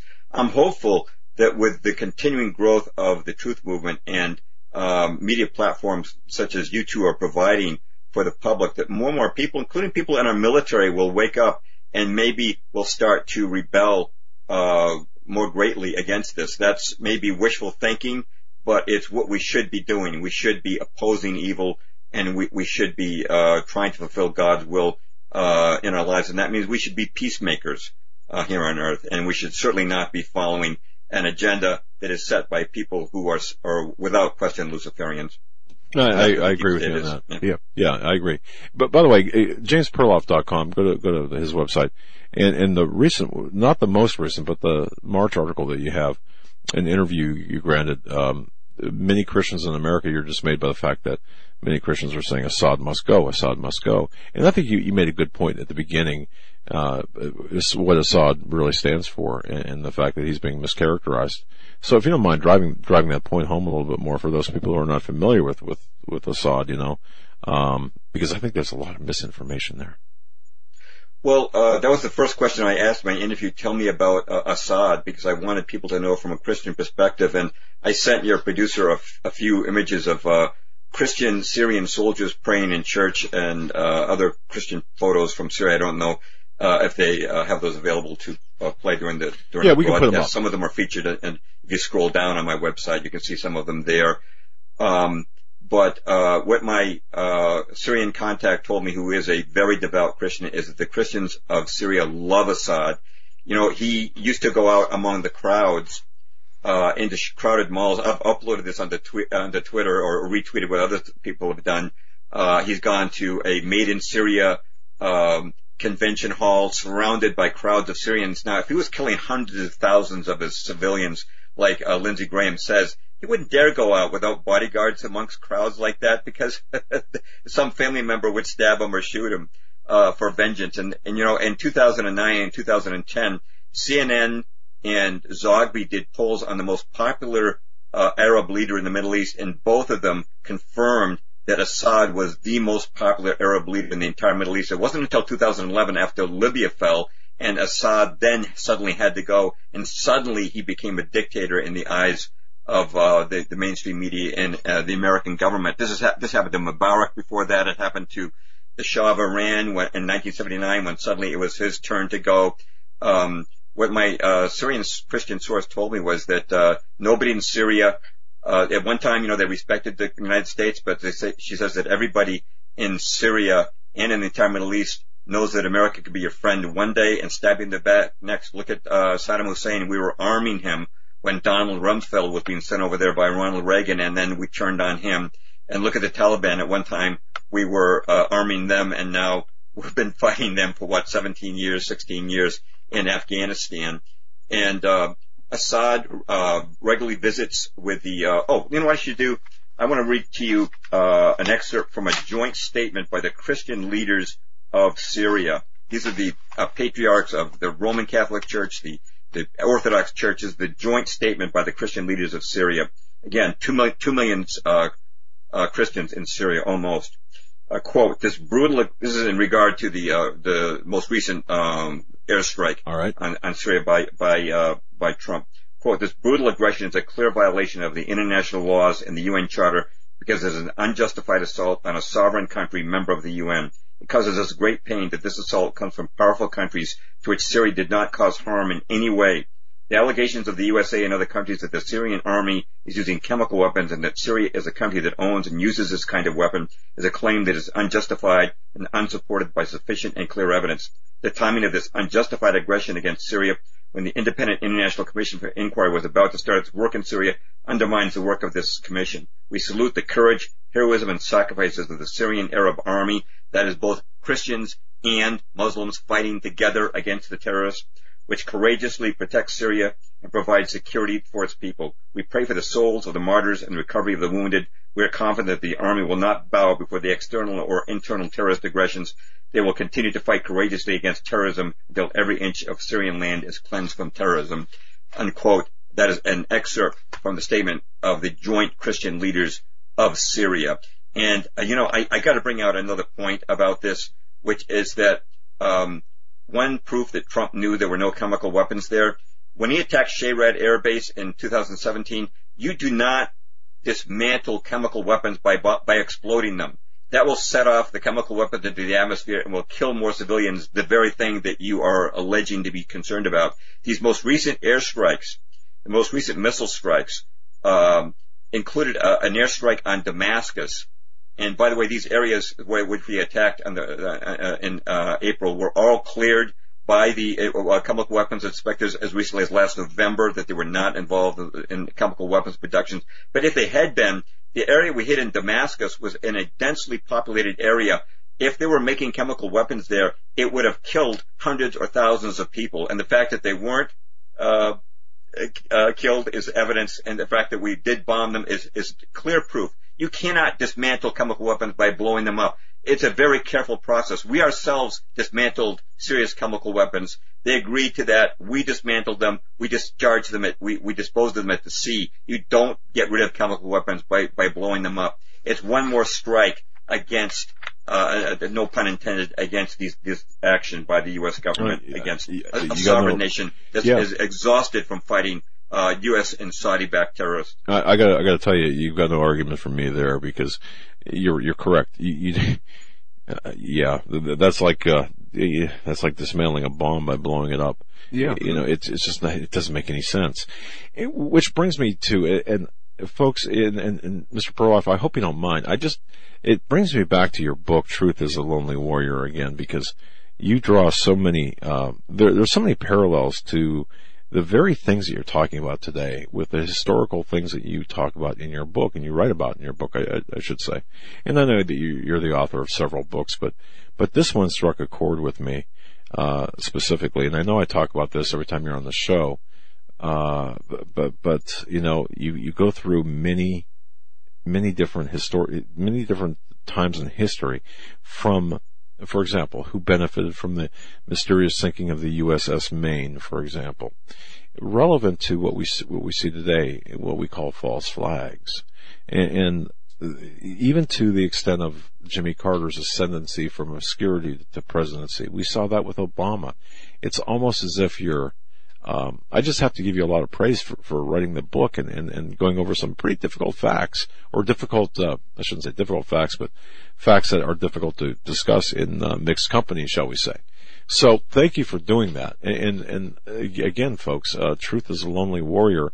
It's a great book by James Perloff, jamesperloff.com. But I, I want to compliment you on that because much of what we see today, and we're talking about even today with Syria, is covered through your research and investigative findings in that book. So it's a good foundational research tool for people to to use. So thank you on that. And I apologize for and, digressing on that. Well, thank you. Uh, that is, that, a digression like that is always welcome. And Truth is the Lonely Warrior um, is a primer on the New World Order. I start out by talking about false flags that have led us into wars, including uh, the Lusitania yeah. and the sinking of the Maine and Tonkin Gulf and Pearl Harbor, which we had foreknowledge of and did provoke, um, and uh, other false flags that have occurred, you know, the incubator baby stories. There's so many times we have been deceived into war. When you see that there's a pattern to that, you start to say, well, who's behind this pattern? And then you look and you see that there is actually an oligarchy that exists in America, and that's what the second chapter of the book is about. And one reason I wrote that book, Truth is Lonely Warrior, was to give people, uh, within a 340 page format, a pretty full picture of what's been going on and the continuum of history. It really is a continuum because you've had the same satanic deep, deep state running world affairs and slowly growing its world government. You saw it in World War One with the League of Nations and World War Two with the UN. If we had a World War Three, you would get their, they would get their world government. You see it from going from the Fed to the World Bank and the IMF to eventually a world currency and perhaps the mark of the beast. You see it with the Balfour Declaration uh, leading to the state of Israel and state of Israel being set up to become greater Israel or the center or the capital of this world government. Uh, you see it with communism, police state, Stalinist state, uh, the first one created by World War One, and then half of the world being covered by communism in World War Two, and they would have a, a, a full-blown police state for the world if they got a third world war going. So there's a continuum to history, and my book talks about it talks about chemtrails, it talks a full chapter on 9/11, a full chapter on the Vietnam War. I wanted to give people, um, without taking up too much space, I didn't want to give them a huge volume like uh, Carroll Quigley uh, has done. You know, not, didn't want a thousand-page reader that nobody could get through, but something that would be uh, reader-friendly. Um, that would uh, be a book you could give to skeptics because I find that if you only give people one part of the picture, if you talk about just Pearl Harbor, just 9/11, people immediately respond, "Well, why didn't why would our own government do that to us? Right. And so you need to know some about who the government really runs our government. You have to, and they'll say, well, why wouldn't the, the mass media, why wouldn't the newspapers and television tell us about it? So you have to show them who really runs the TV networks and the newspapers. You have to give them the full picture, and that's what I tried to do with Truth is the Lonely Warrior, was to give people a uh, a condensed but full narrative so they could get uh, not just one piece of the jigsaw puzzle, but the full jigsaw puzzle. And mission accomplished on that, I think. Uh, the, the, the uh, chapter, especially on, on Carter, uh, I just, it fascinated me, as well as the Pearl Harbor. And you were on our, our program, mm-hmm. you know, talking about Pearl Harbor, which I, I, I, still remember that program and I still remember the, your, your, um, and that was a couple of years ago now, but you, the, the way mm-hmm. you laid it out. And I thought, we got a ton of email on that, by the way, just, you know, fascinating, uh, fascinated people, uh, uh it's, it, wow, just wow. And people can wonder how it happens, but you know, for so long, our government has been on the, the wrong side of history and the wrong side of truth, yeah. even though it was established, you know, with the majority of Christian population and our constitution. Same thing with so many other things God established for good. It's used by evil for bad. And, and we see this, uh, across the board, whether it's the American government, even whether it's Israel. Israel is prophetically established, uh, that it was going to become a nation again.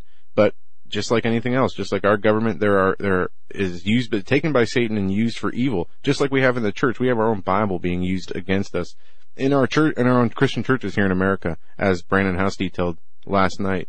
So there is, uh, a historical and uh, plenty of, of current evidence that shows how these, uh, things that are, are established for good are used for evil over and over again. And it's, uh, the, the truth is there's a fine line there, which is the truth, and these people are masterful at manipulating that and blurring that, and that's what we're seeing taking place now. And they're going to continue to do that, but the, the line of the agenda, what you just laid out, James, that agenda pretty much stays the same, and, and the goals at the end of it are uh, universal as far as you know the one world government, one world monetary system, one world spiritual and political systems. That's all laid out in prophecy too. So uh, anybody who thinks that there's you know what what we see today is uh, counter biblical. It's not. It really isn't. And it is uh, so important that we make these distinctions and listen to and and find that truth of what's really going on versus what we're being told and what we're uh, being told we're supposed to how we're supposed to see it. I hope that made sense. No, it does. Uh, we're on a continuum of history, and you're right. Uh, good things can be uh, used for for uh, bad. You know, actually, the last blog post I had it just came out about three or four days ago, and I know you guys commented on it uh, in, in, private emails uh, was about uh, why there was a golden age of television. You know, when television first came out, it was incredibly Christian. I've been looking into some of the uh, productions that were on television in the early 50s, and you know, the very first song ever to be featured on television. Oh, thank you, you brought a, brought that up. Uh, the very first song featured on television was called "I Believe." It was all about faith in God, and there were so many shows that positively portrayed the church and ministry. And the reason was they wanted to get the TVs into the homes. And then around 1963, when uh, TV hit saturation and over 90% of the homes had TVs, that's when they started to tweak the content. That's when they started to boil the frog and until you got the really satanic stuff you see today. But of course they couldn't have gotten away with that in the 50s. They had to be very, very gentle and mild and give people uh, something they thought would be a positive tool. And I actually honestly think that television was used as a tool for good when it had Leave It to Beaver and Father Knows Best. They were teaching positive moral lessons, and I think it actually had a positive effect on America at that time. But again, they, they tweaked it, they boiled the frog over decades, and now it's unrecognizable from its original content. And, and you know, James, uh, very, lately I, I have not had the uh, the feeling, a good feeling of after reading a lot of uh, blog posts and, and, and, news reports and such. But uh, I would urge everyone to go to jamesperloff.com and read the article, "The Real Reason There Was a Golden Age of Television." I actually came came away from that uh, that article uh, uplifted, even though it it's it's kind of a weird feeling, but, but walking through that time period that, that you provided was was was because I lived that as yeah, well. 1940s, right? Uh, hey, no, no, oh, come on. but uh, you know, but I remember that that the, the tail end of that era. And, you know, so, so you did a, a masterful job, and that's not just to flatter you, but you did a masterful job in going through that that uh, that era eh, because that, that, that became such a a big part of social fabric back then, and and to see how that was twisted actually, and how that was exploited. Very, very, very well written too, by the way. So, uh, jamesperloff.com and, and the article itself, the real reason there was a golden age of television. And I do remember that candy line, uh, or the, uh, uh, candies, what is it? I love Lucy, the candy, conveyor belt thing. Oh, oh yeah, yeah, yeah. Uh, uh, speed it up. yeah, yeah, and then Vita, Vita Vita Vegemin and all that. But, but you know, it, it, so I mean, I, I, found myself chuckling at that and, and, laughing, and then, yeah, you know, I can see how it was exploited for uh, nefarious purposes. But, uh, but yeah, you know, it's it's wow. So you did a great job on that article, by the way. So thank you for that. Uh, although again, what we what we're left with is what are we left with with this? You know, the, the, with with the with the not so golden age of television. Uh, my well, goodness. I, I, I quoted at the end uh, Anton LaVey. He was the founder of the Church of Satan. Uh, he was uh, perhaps the leading Satanist in the world, and he commented on how television was used for satanic purposes and how it became uh, the the, uh, the TV set became the new family uh, altar. It was replacing um, um, uh, morality plays on TV were replacing uh, the, the the gospel and um, uh, going to church and how the TV antennas were, were replacing church steeples. And he was saying that in something called the Devil's Notebook, written in 1992. Right. Um, just confirming what I was observing independently uh, about the uses of television. So we're moving. I think there's no, there's simply no question about the fact that we're moving further and further away from uh, godliness and further down the, the, the path that Satan wants to take us, both geopolitically in the world of the, the arts um, in every phase. Uh, the, the, the transgenderism that came on the heels of gay marriage being legalized, we see uh, a constant decline in um, the morality and um, the adherence to truth uh, in the West and the awareness of people. Well, uh, see, the, the awareness in some sense has uh, has gone down in, in, as far as people who are matrixed, who are glued to the mainstream media. But at the same time, there are a number of people who are waking up, and that's what shows like yours uh, the Hagmann Report is accomplishing. And I do run into more and more people who weren't awake before but are awake now. And uh, I'm hopeful that enough people can wake up that maybe we can uh, create sort of a Nineveh situation where maybe I, I, do think those prophecies are certainly going to be fulfilled. But you might recall that God once uh, prophesied the doom of Nineveh, and He told uh, Jonah to go preach it to the people of Nineveh. And when they repented from their evil ways, God relented and and uh, he held back the storm of judgment that he's going to bring on that city. I'm hoping that we can wake enough people up. I do know that regardless of whether we win in the human sense or not, this battle against Satanism, that um, God wants us to keep on fighting, keep on doing the right thing, well, uh, keep on doing His will. We do know how that we do know how the this we do know how everything ends, and we do know that we win. So that's that's mm-hmm. we as Christians we win. Right, mm-hmm. exactly.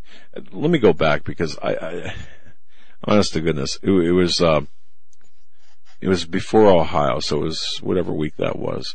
It was uh, about four. It was four thirty in the morning. I came to my office. I turned on.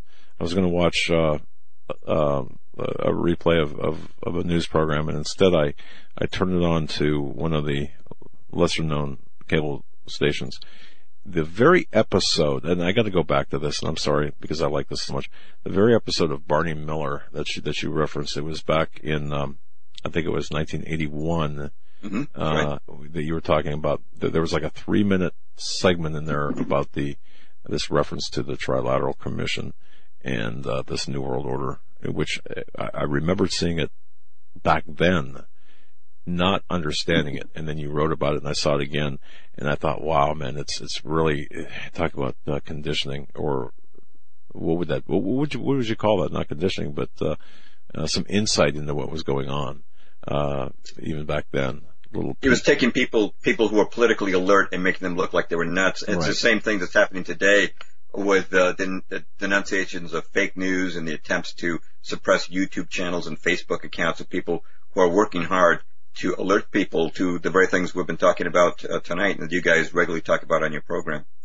And James, we only have a, a, few minutes left. Just real quick on what you said about the decline of our educational system and our morality as we see it each year getting worse and worse. I believe I read something today that said in 1962 is when they removed the Ten Commandments uh, from the schools or from the courthouse, and there's a correlation with uh, educational standards and SAT scores that declined from whenever that date was um, and moving forward. And then today you see the uh, how many students they they put out these statistics of uh, the horrible math and reading proficiency of eighth graders across the United States. And I think it was Detroit who had, you know, 10% proficiency in reading of, among eighth graders and 9% in math. So I mean, just these horrible numbers.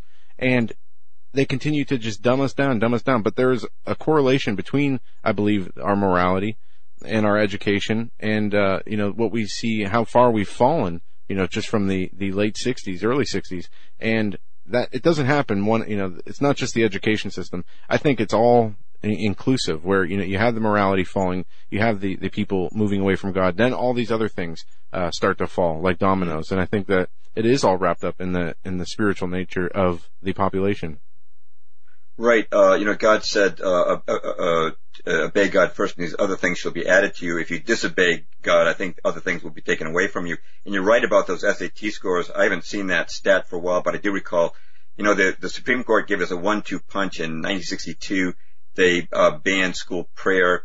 Um, and in 1963, they banned reading the Bible. So by 1963, uh, God had been expelled from public schools. And starting in 1963, there was an 18 year decline the SAT scores went down every year without exception until 1981, which is the year that Reagan got elected. Now, I'm not a huge Ronald Reagan fan, but I think enough people kind of got um, primed by the election of Ronald Reagan to, to think that you know in their own in their own day and age that America was being made a great again, and they took pride in that.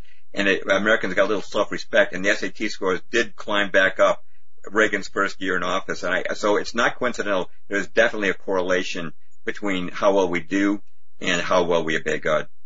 Our guest is James Perloff. Go to his website, jamesperloff.com.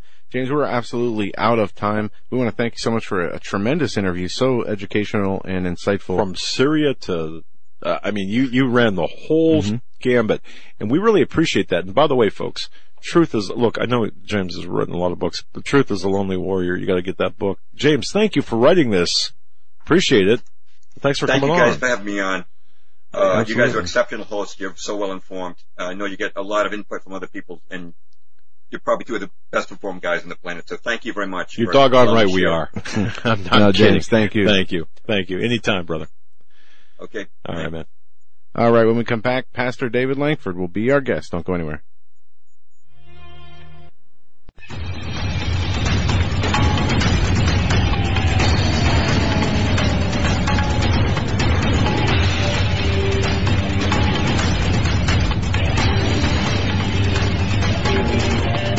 And welcome back to our third and final hour on this Wednesday edition of the Hagmann Report. Today is May 2nd, 2018.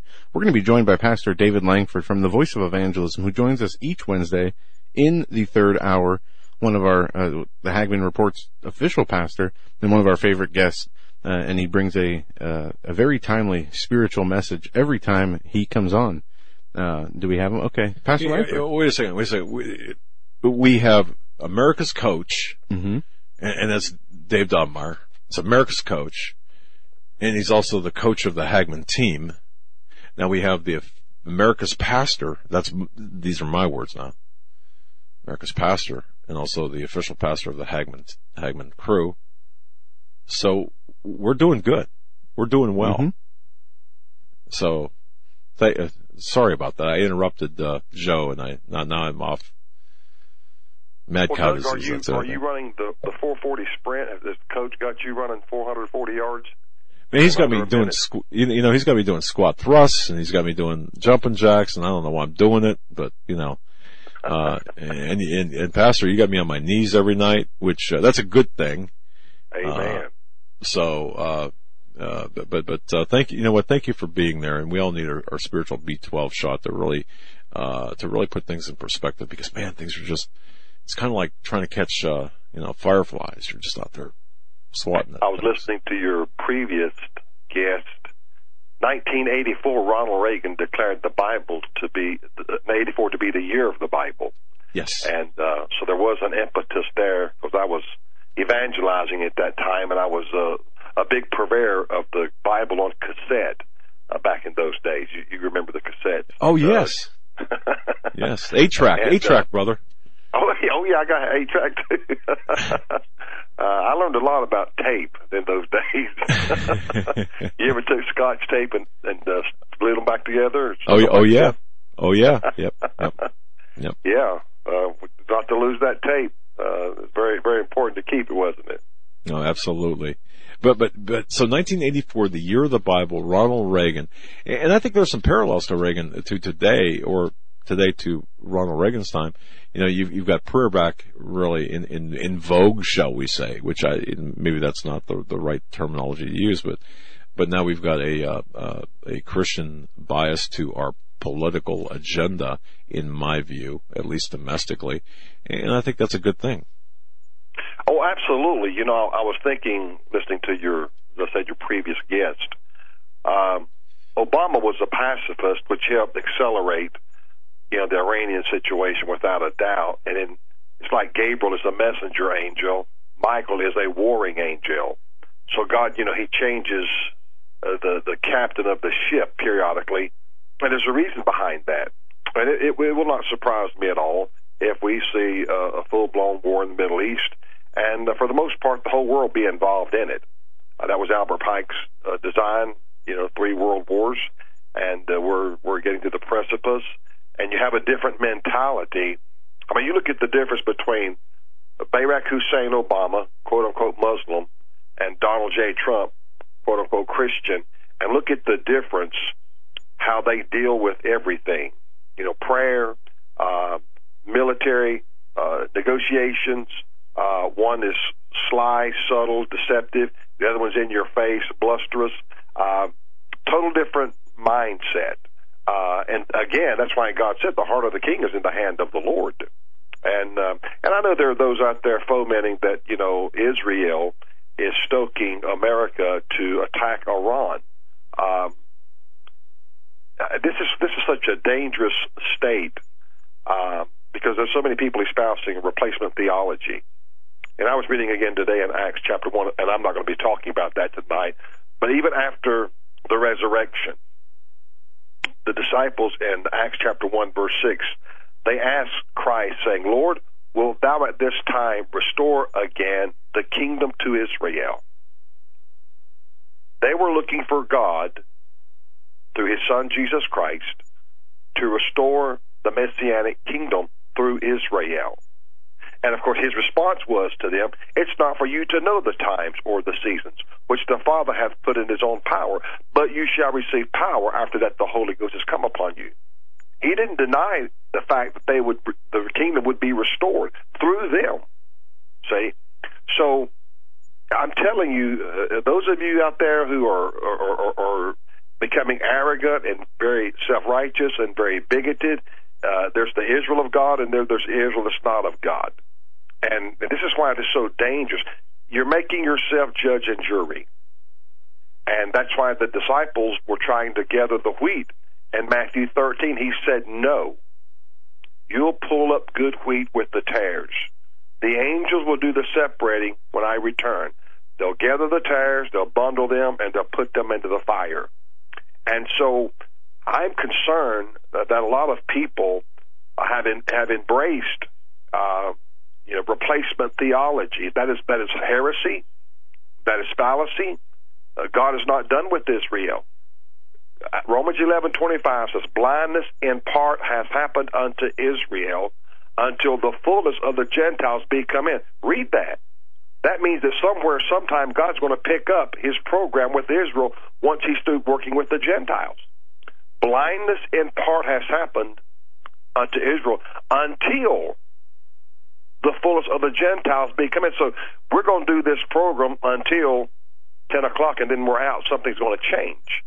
And, and, and these are the, the little nuances scripturally that so many people are, I don't, I, you know, I'm amazed, uh, and I pray constantly for God's wisdom and understanding of the scriptures. Let me see the things in the scriptures that people are not seeing or beholding. Why? Because the, the truth is there as I said some time ago in a newsletter I wrote, we have two mediums of truth. The first truth that ever was was the Word of God. Uh, Psalms 119, verse 160 said, Thy Word was true from the beginning. So that's one medium of truth. Then the other medium of truth is the Holy Ghost, the Holy Spirit. Uh, Matthew 16, 13. Howbeit, when he, the Spirit of truth, is come, he will guide you into all truth. So I have two forms of truth to help me navigate through this maze here in these last days. I have the Word, and then I have the Holy Spirit. Both of them are in unity. The Holy Spirit will never tell you anything contrary to the Word of God.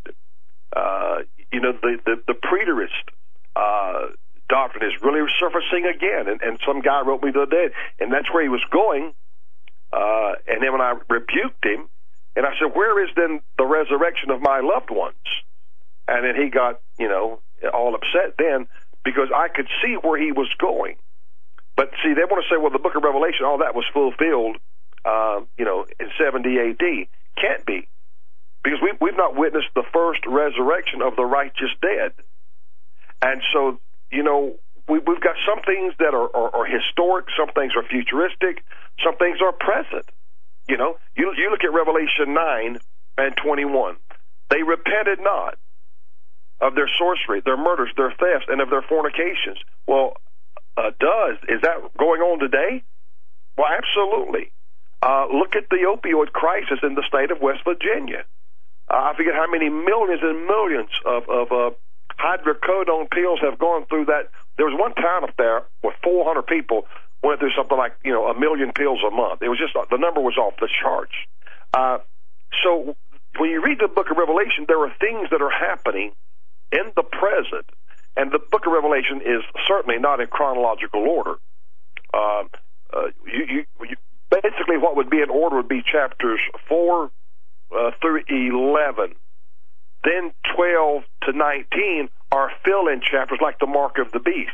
That's chapter thirteen. Chapter seven, you got the sealing of the hundred forty-four thousand Jews. See, and, I tell people it's clear he's going to seal these Jews out of each tribe, 12,000 out of each tribe.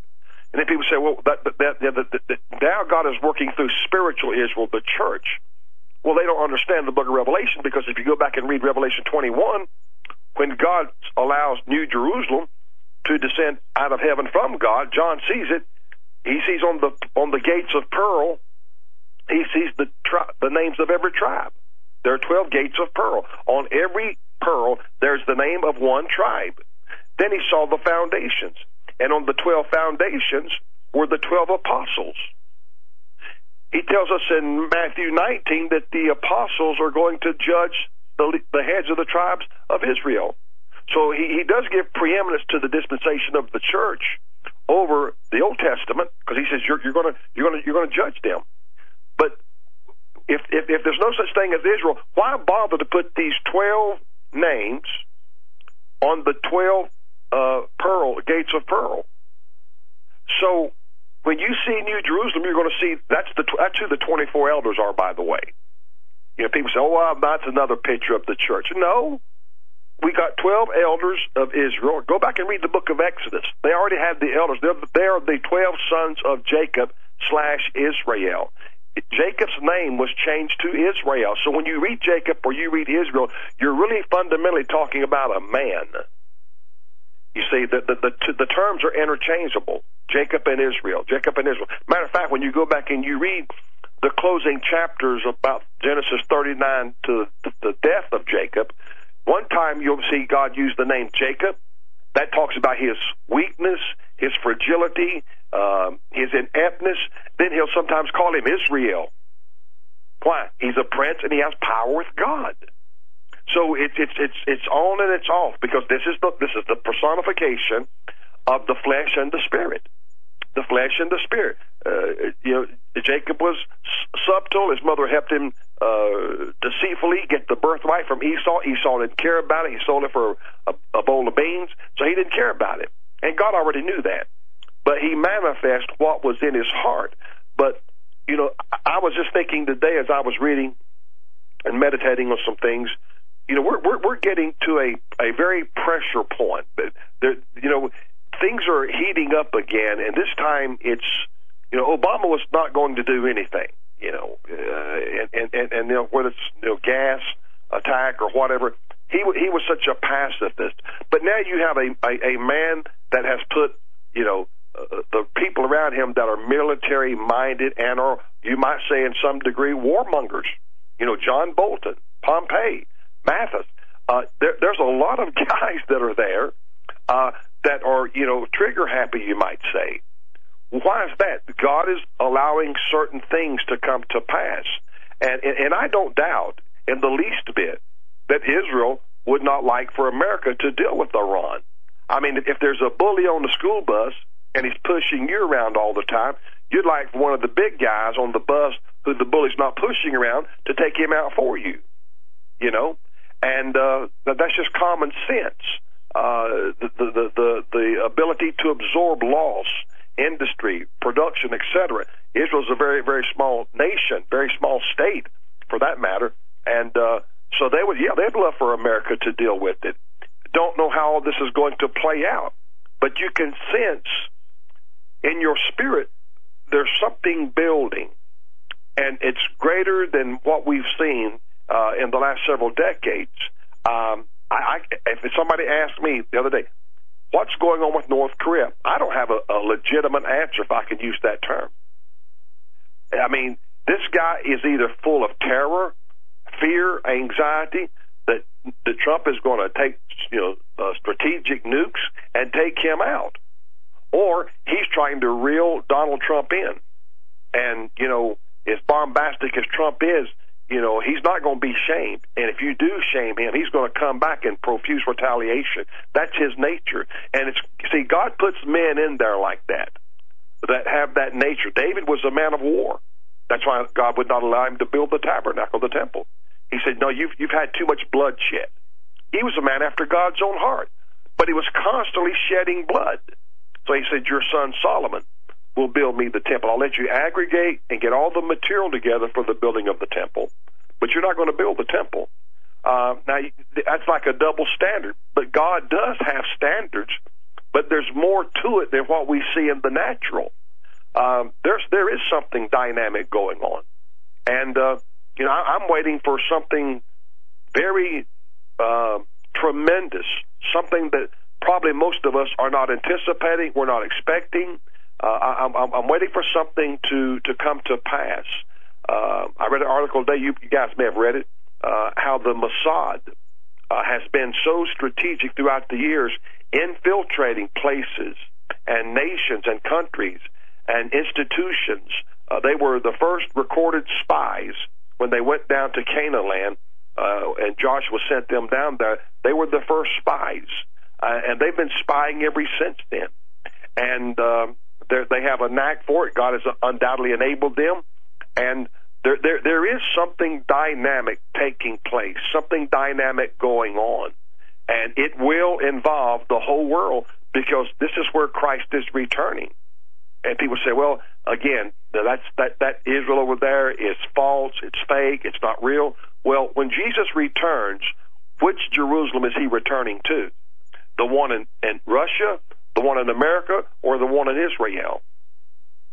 And, and, Pastor, if I could just interject, I rarely ever interject you eh, eh, during during your sermons, but thank you for addressing this because people sometimes get the wrong idea. What you said to me is so important; it speaks to my heart, and I think I think a lot of people, because of the emails that we get, especially after talking about Israel or geopolitical events, you said a couple of things I think people really need to in my view, really need to embrace. God puts leaders into power for His use. And I think that's what we're seeing here. And then when we do speak of Israel and the geopolitical side of things, when you start talking in those terms, you got to be very careful because you're trying to thread a needle, I think, and you can be very easily hijacked into the anti-Semitic realm uh, through malicious intent, which you, Pastor, thank you so much for for being that uh, compass in, in, in guiding us through the biblical aspects, which is lacking in my view from the analysis all across the board. So thank you. I just and I'll shut up now, but I thank you for allowing no, me to say what that. what you said is is, is so profound. I, you know, I, I'm 63. I don't have the eyes to thread the needle anymore without magnifying glasses. And and and you see the world. This is this is the problem with world and worldliness. Everything becomes skewed. Everything becomes blurred, and that is intentional. Uh, Paul in Second Corinthians two eleven, he said, "Lest Satan should get an advantage of us, for we are not ignorant of his devices." One of the greatest problems in the in the Christian church today is ignorance. Now I'm going to say something going to make a lot of people mad, but that's okay. I hear a lot about Christianity in the Middle East, but you're talking about Catholicism, folks.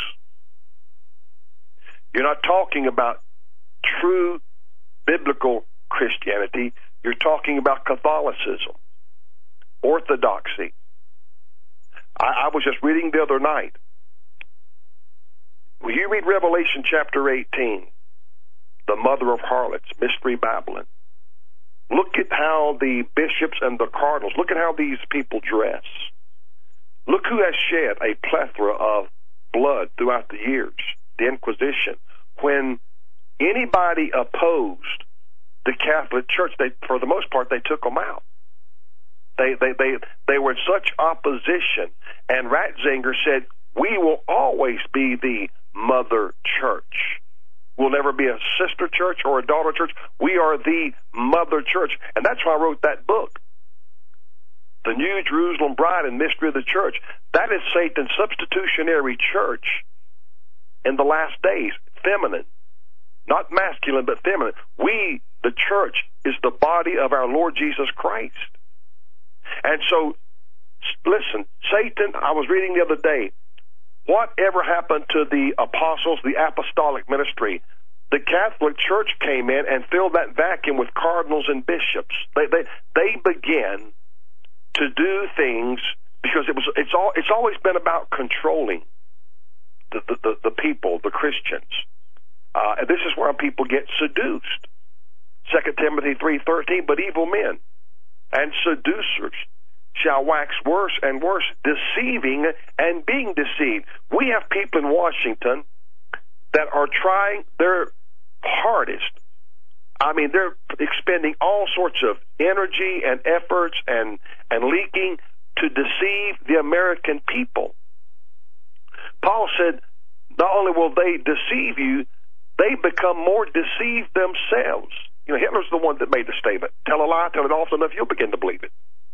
When Hitler went to prison, he came out, he spent, I think he spent two or three years in prison. When he came out of prison, he said he learned the power of propaganda. Propaganda is what people do today to sway a culture, a generation. They, they, they, they, they, they fill this generation with lies they, they, as Paul said, they changed the truth of God into a lie. Romans 1 and 25. Romans 1:22 professing themselves to be wise they became fools. They'll tell you and I Joe Doug they'll tell you they're smarter than we are. They'll tell you and I you guys are idiots. You believe in an old uh, historical book that has no power no nothing. You're you're behind the eight ball. No I'm not they are the ones. Because Paul said in the last days, they would change the truth of God. They would turn it into a lie. And then he said they would worship and serve the creature more than the creator. Instead of giving God, Jehovah, the glory, they cast the glory upon the men. And you know Romans uh, uh, one twenty eight. Even as they did not like to retain God in their knowledge, God gave them over to reprobate minds to do those things which are not convenient. See, when you don't retain God in your knowledge, you then produce a reprobate mind. And then you do those things which are not convenient. And the word convenient there in the Greek means you are doing everything that is unbecoming in every sense of the word. So, even if they did not like to retain God in their knowledge, they, they don't want that conviction. They don't want that honesty. They don't want that uh, uh, transparency. You know, Christians want to be right in the context. They don't want to live a life of sin. If I've done something wrong, my nature is to make it right. If I'm not doing something right, I've got to change. I've got to make it right. I, I've got to get my life straightened out. uh, uh, Psalms 10:4, the wicked, through the pride of his countenance, will not seek after God. God is not in all of his thoughts. I mean, you, you think Mueller and and uh, uh, uh, Rosenstein and, and all these? You think in the morning they get on their knees and say, "Now, God, I ask you to humbly order my steps in your word, that I will not sin, that I will make the best decisions I possibly can make, and that I will incorporate your word in my life to keep me from erring? Heck no, they don't do that. My God, Strzok's committing adultery. He, he he's having an, an adulterous affair. That, that that guy. These people have no God consciousness. They don't look at what will be the end results. And and and and those that are listening tonight, you know, I don't know when you got on the the bus of Christianity and you started following God and you started committing your life to God, but you need to be grateful and thankful for the the influence of true Christianity. I'm not talking about religion. I'm not talking about orthodoxy. You know, I'm not talking about uh, you know doing religious things. That does not save anyone. I had a guy. He was in his 80s. I was in a, in a in a in a man's office one day in a real estate broker's office, and he he was nearing the end of his life. His name was uh, Bill Huff, and um, he said, "Could you come here and sit down for a minute, preacher?" Uh, Doug had gotten on the phone, and um, he started conveying his heart to me. He'd, he'd been in Hollywood. He'd, he'd done a few gigs with uh, uh, Andy Griffith and some different things out there, and he was telling me, and but I could see he was wanting me to speak to him in a spiritual application, but he was on the defense. He said, "You know, I, I'm a good man." He said, "If if you and I were out on a workplace job and and and and I had a sandwich and you didn't have a sandwich," he said, "I'd give you half of my sandwich." And, and he, he kept on talking that way, and I said, Bill, you must be born again. And he looked at me, and I said, You must come to the knowledge of Christ. Good deeds, good works, that, that does not save anybody. This is why I tell people moral people have standards and guidelines, but just because you're morally good doesn't mean you're a Christian either. But a Christian must have high morals. Because you can't say you're a Christian if you do not. If I say I'm a Christian and I'm a drunkard and a womanizer, uh, you know, people going to look at me and say, hey, dude, you're a hypocrite, what you are. You're, you're, you're not telling the truth. Well, this is the problem. Every man is trying to make a means, a way for his own salvation. And, and salvation is in nobody but Jesus. Acts 4.12, neither is there salvation in any other, for there is none other name under heaven given among men whereby we must be saved. And uh, it wasn't long after that, Bill, the guy I was talking to, had a heart attack. And so he went into the hospital. And the sad thing was, he went into DTs because he was drinking about four to six highballs every night. Well, they didn't know that. See, uh, you know, when they put him in the hospital and thinned his blood and trying to get his heart, everything straightened out, and he, he, now he's going into withdrawals. See, that that had that had that may have been, you know, what helped bring him down in a sense. But my point is, goodness, doing good deeds, doing good things. That's not what saves a man. What saves a man is the blood of Jesus Christ. And, as I watch the world and and it's and how it's configuring itself. I'm sitting here and I'm looking and I'm saying, man, this thing is getting so messed up. And you know, they're going to try to create the order out of chaos. See? They're going to try to pull a, a God thing when, when the earth was without form and void and darkness was upon the face of the deep. Except God didn't create that. What God created was good. It was Satan, Lucifer, who had this uh, rebellion and caused this cataclysmic, catastrophic event and distorted everything that God had ever made. And so God recreated it. And then, of course, he got into the garden and took mankind down. And the only way God could get us back was through His Son Jesus Christ, because when God breathed into man, the God particle came into mankind. The God particle, that eternal life, that breath went into man. And so the devil was certitude. He was confident. There's no way God now can redeem man. But that's where God always has, and I'm not using this as a pun, but the trump card. So he created his son in the likeness of sinful flesh. Notice it says, in the likeness of sinful flesh. Christ was not a sinner. We are sinners. Christ was not a sinner. Christ is our Redeemer. Christ is our advocate. Christ is our mediator. And that's how God could reconcile man back to himself by allowing his son to be incarnate and, and bring him into the world. And thus he did. I was reading the other night, Uh, and I've been doing some reading on Catholicism, and you know, I, I, I kind of embraced the ideology of the Immaculate Conception, Mary conceived and was done by the Holy Ghost, but that's not what Catholicism teaches. Catholicism teaches he took on her nature. Jesus took on her nature. So they laud, they extol the quote unquote Virgin Mary. Well, she may have been a virgin. And I don't doubt that one bit because Isaiah 7:14 says, Therefore the Lord himself shall give you a sign. Behold, the virgin shall conceive and bear a son, and thou shalt call his name Emmanuel. I don't doubt that at all. But she also was sinful. See? So th- this is this is the this is the thing that still man will never understand uh, Elohim in, in, in his deity, his majesty, because it's just too great for a finite brain to grasp and get his head around all of that.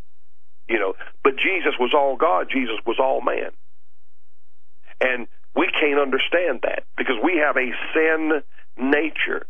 You know, something goes wrong, man, that fleshly nature will raise its head in about a half a second, and just like, oh boy, you better cool your jets you know, uh, like the old cliche, he, he, he flew off the handle.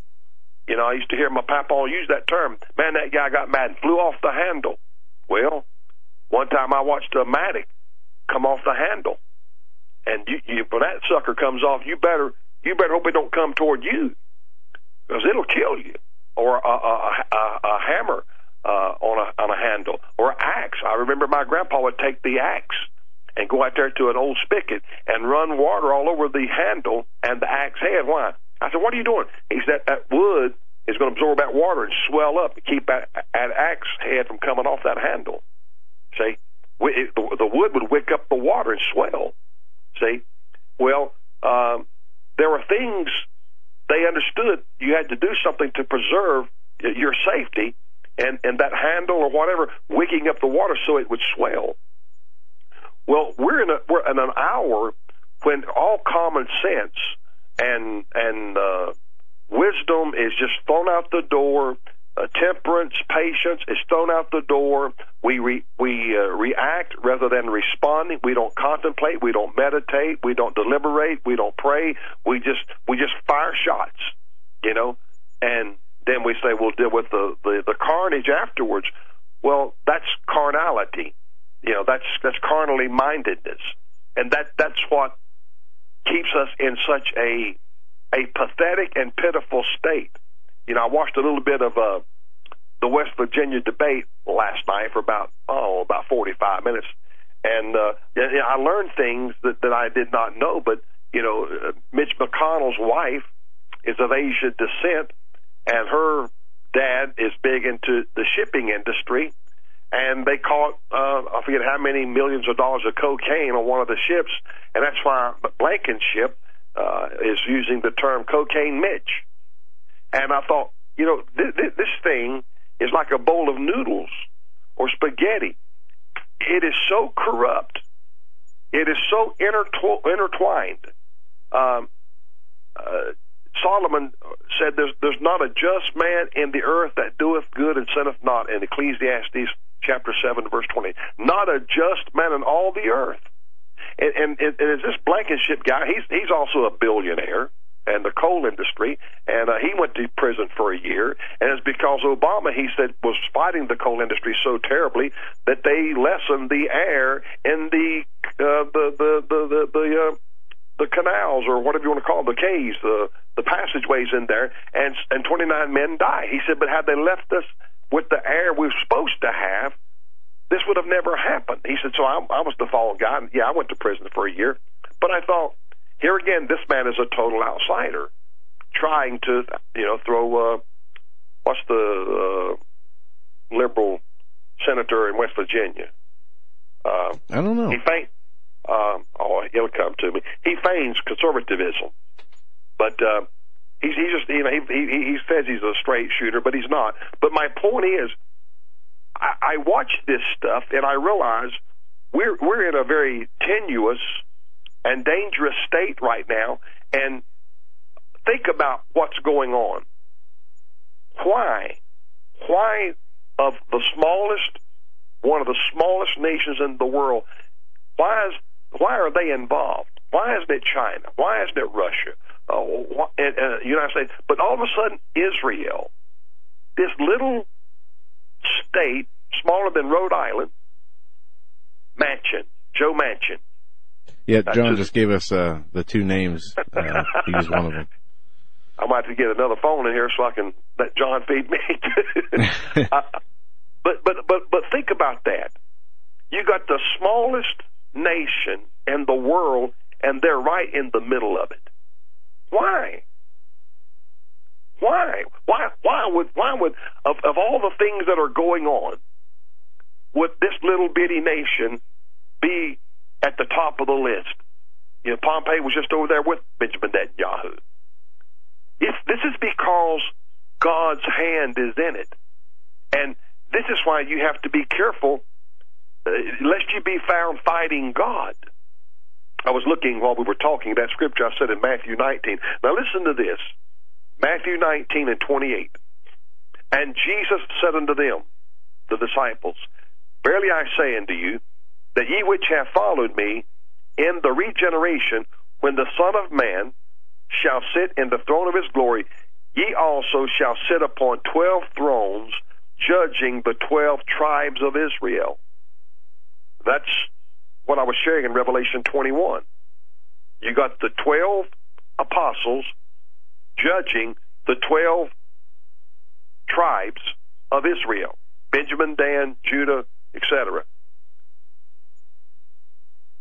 God, His hand, His work is, is involved in all of this, and, and this is the reason we, we, we have to be careful. You know, I, I'm not going to sit here and tell you that everybody that says they are of Israel are of Israel because they're not. That that that's you know it, probably two or three years ago, Doug. We we talked about this uh, not in this death, but you and I and Steve and Joe. We we did this one night one one night about Ishmael. Um, Romans nine and six. Not as though the word of God hath taken none effect. What Paul is saying there, saying there is the word of God has not failed, for they are not all Israel, which are of Israel. Neither because they are the seed of Abraham are they all children, but in Isaac shall thy seed be called. That is, they which are the children of the flesh. These are not the children of God. See, they're Ishmaelites. They're Ishmaelites. They're not the seed of Isaac. Jesus came through that promised seed. Galatians 3:29. If ye are Christ, then are ye Abraham's seed. Okay? Ishmael was from Hagar. That was carnality. That was a work of the of the flesh. That was not the work of God. See? But he was still Abraham's seed, but he was not the promised seed. And so this is where we get into the confusion. And we take it upon ourselves to try to spiritualize Israel and declare emphatically that the church has replaced Israel. But no, no. This is why uh, Ephesians 2 and 15 says God's going to take the Jew and the Gentile and, and then make one new man. But see, they're not in yet. Now, you, we have some conversions, of course, uh, what, what we would deem messianic Jews, but we we don't have the real moving that God has promised would would ultimately come to them in the end. Galatians 3:16 Now to Abraham and his seed, that is single, singular, were the promises made, he saith not, and to seeds, plural, as of many, but as of one, and to thy seed, which is Christ. And this I say, that the covenant, the covenant God made with Abram in Genesis chapter 15, and this I say that the covenant that was confirmed before of God in Christ, the law, which was 430 years after, the law was 430 years after the covenant with Abraham, cannot disannul that it should make the promise of none effect. So before there was ever a Mosaic law, you got to remember God had done established a covenant with a man called Abram. His wife Sarai changed her name to Sarah, his name to Abraham, and blessed him. Then he says in Genesis 12 and 3, I'll bless those that bless thee, curse him that curseth thee. And the process began. Then 430 years after that, it was Jacob who would ultimately have the 12 sons and they all came down into Egypt where Joseph already was, and God began to grow the nation of Israel. And that's why when you read Exodus chapter 2, Exodus chapter 3, you'd hear the phraseology, the elders.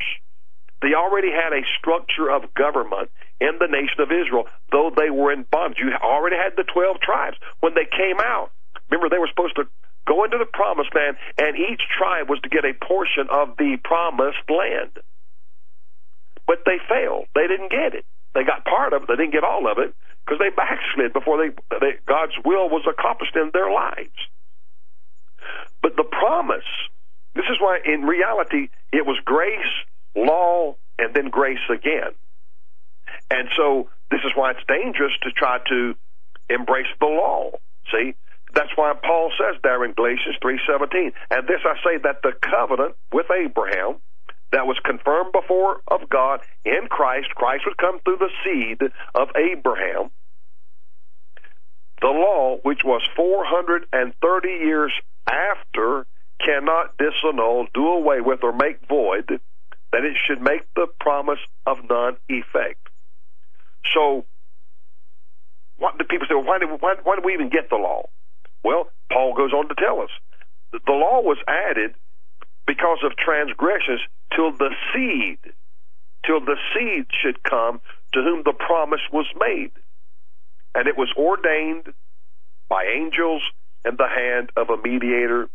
The mediator, 1 Timothy 2 5, where there's one mediator between God and man, the man Christ Jesus. It was angels who made the annunciation to the to the shepherds in uh, Luke chapter two. Uh, the angel appeared to them and said, Behold, I bring unto you glad tidings of great joy, which shall be unto all people. For unto you is born this day in the city of David a Savior, which is Christ the Lord. This shall be a sign unto you. shall find the babe wrapped in swaddling clothes and lying in the manger. Suddenly there was with the angel a multitude of the heavenly host praising God and saying, Glory to God in the highest, and on earth peace, goodwill toward man. See, so everything that God says, ordained by angels, he, he fulfilled everything. I mean, there was nothing left out. Nothing.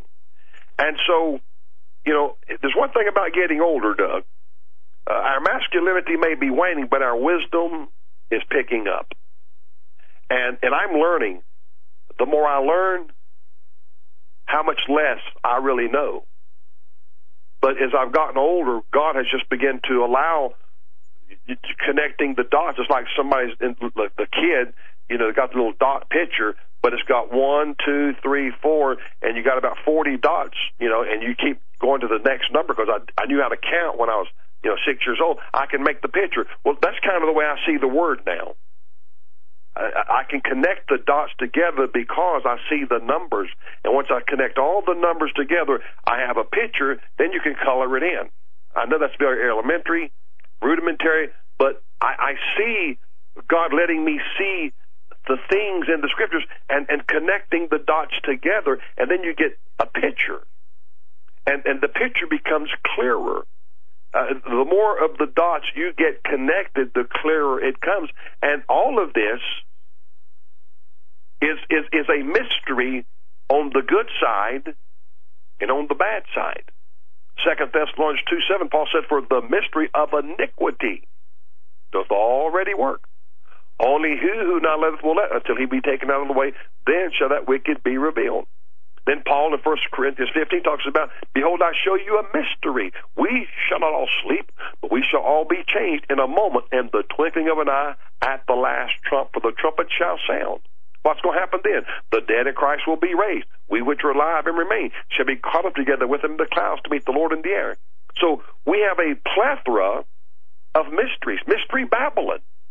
You see, the the Word of God is it's just there's just so much in it. I mean, I, I every day I'm like, my Lord, I, I didn't see that, I didn't see this, I didn't understand that. And when when you just it's, it's like you're just bathing in it, bathe your mind in the Word, then then then you start seeing all of this stuff, and you're saying, man, if people don't really get in the Word, number one, and walk in the Holy Ghost, number two, they're going to miss so much and they're going to have a tremendous lack of understanding. You know, a scripture I committed to memory years ago, I, when I was young and just started trying to memorize Bible verses, was was Luke twenty four forty five. Then opened he their understanding that they might understand the scriptures.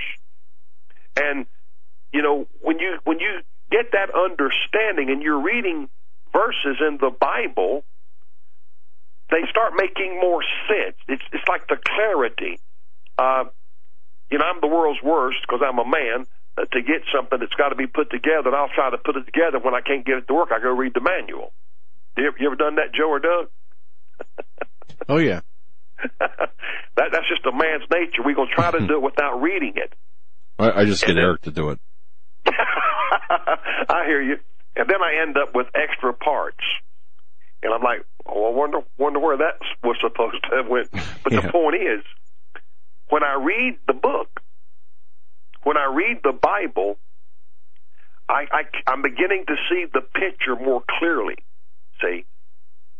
And, and, and so as I watch, this is why he says, be still. Uh, Psalms 46:10. He said, "Be still and know that I'm God." Uh, there are times we shouldn't be doing anything but just praying and meditating, trying to ascertain the mind, the will, the plan of God. Lord, where do you want me? What what am I supposed to be doing that I'm not doing right now?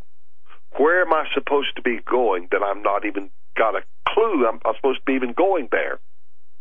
I did a program with you months ago, uh, uh, Ephesians 5 and 17. Be not unwise, but understanding what the will of the Lord is. You see, I can choose to be ignorant and unwise, or I can choose to have knowledge and be wise, not in my own conceit, but be wise in the Word, like the five wise virgins. And then you had the five foolish. See, we're we're we're interwoven uh, as a as a as a church. Uh, figuratively, what we see in the natural, we're we're woven together with foolish virgins. They were all virgins. They all looked alike. They they slumbered together. Their goal was the same to meet the bridegroom, but they were different preparation. The foolish took their lamps, but they took no oil with them. But the Bible said the wise took oil in their lamps with their vessels. In other words, they had a canteen, a container to take with more oil with them. Why? So they could be ready. And that's the key word. And they that were ready went into the marriage and the door was shut. But before they went in, the foolish said unto the wise, Give us of your oil, for our lamps are going out the, the, the, the King James says, our, our lamps are gone out. Uh, the Greek says, our lamps are going out. We've all seen a, if you're old enough, you've seen a kerosene lantern, and you see the, uh, the kerosene has dyed, most of the time red. And if you got the old fashioned wick, when when the kerosene is gone, there's nothing for the wick to wick up, and the flame begins to waver, and then the soot, and then finally the lamp goes out. If you know anything about it, you got to keep your wick trimmed. Keep that burnt crust off of the wick so the it don't have soot, and you keep so your globe does not get sooted, covered with soot, and you can't see the light. Well, that's what he told them. They they trimmed their lamps, but they didn't have any oil. And, and see, to me, that was a very subtle message in there because the wise said to the foolish, But go ye rather to them that sell and buy for yourselves. And while they went to buy, the bridegroom came. Well, guess what Revelation thirteen sixteen talks about? That no man might buy or sell, save he had the mark or the name or the number of the beast. They were involved in commerce when they should have been getting ready for the marriage supper of the Lamb. You, you see, that's that's the ploy of Satan. Have you involved with the very thing you don't need to be involved in, like commerce, so that you're not ready when the bridegroom comes? And that's that's the, one of the great mysteries in Matthew 22, Matthew 25. You see the king, you see the wedding, you see the wedding feast, you see the bridegroom, but you never see a bride. That's why I wrote that book. Because people say, well, the church is the bride of Christ. Well, tell me, pray God, who's the body of Christ then? See, again, another mystery. Paul uses that analogy in Matthew, I mean, excuse me, Ephesians 5 of a husband and a wife and them being joined together as one in holy matrimony. And he speaks that mystery in relation to the church. See? So that, that in itself is a mystery. And that's the protocol in Revelation 21 when he said to John, Come here, I will show thee the bride, the Lamb's wife. Well, before you're married, your wife is your bride. After your marriage, she's not your bride. She's your wife. And that was the other revelation God showed me in Revelation 19 and 7 when it says there, and I was, somebody sent me a book the other day. The guy's last name was Wolfberg. He's a Jew, without a doubt. But uh, he, he doesn't get it either because I, I was reading his writing. But he he thinks that the the, the church is uh, the the wife in Revelation 19 and 7. That's Israel. Let us be glad and rejoice and give honor to him, for the marriage of the Lamb is come, and his wife hath made herself ready. Oh, you got to you got to remember, he had to give Israel in the Old Testament a bill of divorcement. She became a whore. She became a harlot. And he had to give her a bill of divorcement. So and you just wrote a book uh, on this, Pastor. Yeah, uh, because all of this ties in together with Israel. That's what I'm trying to get people to see and be careful that you don't castigate and throw stones and become anti-Semitic and be in an absolute opposition toward God. There were Israeli kings in the Old Testament they thought they were doing the right thing, Joe, but they were in total opposition against God, and God would have to cut them off. About these people who are listening to people who don't know what they're talking about. There's so many, um, you know, I know that sounds somewhat arrogant and self righteous, but they don't have an understanding of the scriptures. See, when it says, he's not talking about the church. His wife hath made herself ready in Revelation 19 7. That's Israel. That's Jacob's trouble. The day of Jacob's trouble in the Jeremiah 30 and 7. The time of Jacob's trouble. Um, yes, he was, he was, he was espoused and married to Israel. Uh, joined in with her, but her harlotry, uh, Jeremiah 3 3 says, Therefore the showers have been withholden, there hath been no latter rain, because thou hast a whore's forehead, and thou refusest to be ashamed. And it says in the fourth chapter of Jeremiah, he said, You took on the, the, the, the very rituals and the very attire and the dress of a prostitute, and you painted your face and everything in Jeremiah four twenty nine. I mean, it, you see, it's, it's all there in the scriptures. And why did she do that? She was trying to entice other lovers. See, she was trying uh, to bring them to her. I said Jeremiah four twenty nine, Jeremiah four thirty. And when thou art spoiled, what wilt thou do? Though thou clothest thyself with crimson, though thou deckest thee with ornaments of gold, though thou rentest thy face with painting, in vain shalt thou make thyself fair, Thy lovers will despise thee, they will seek thy life.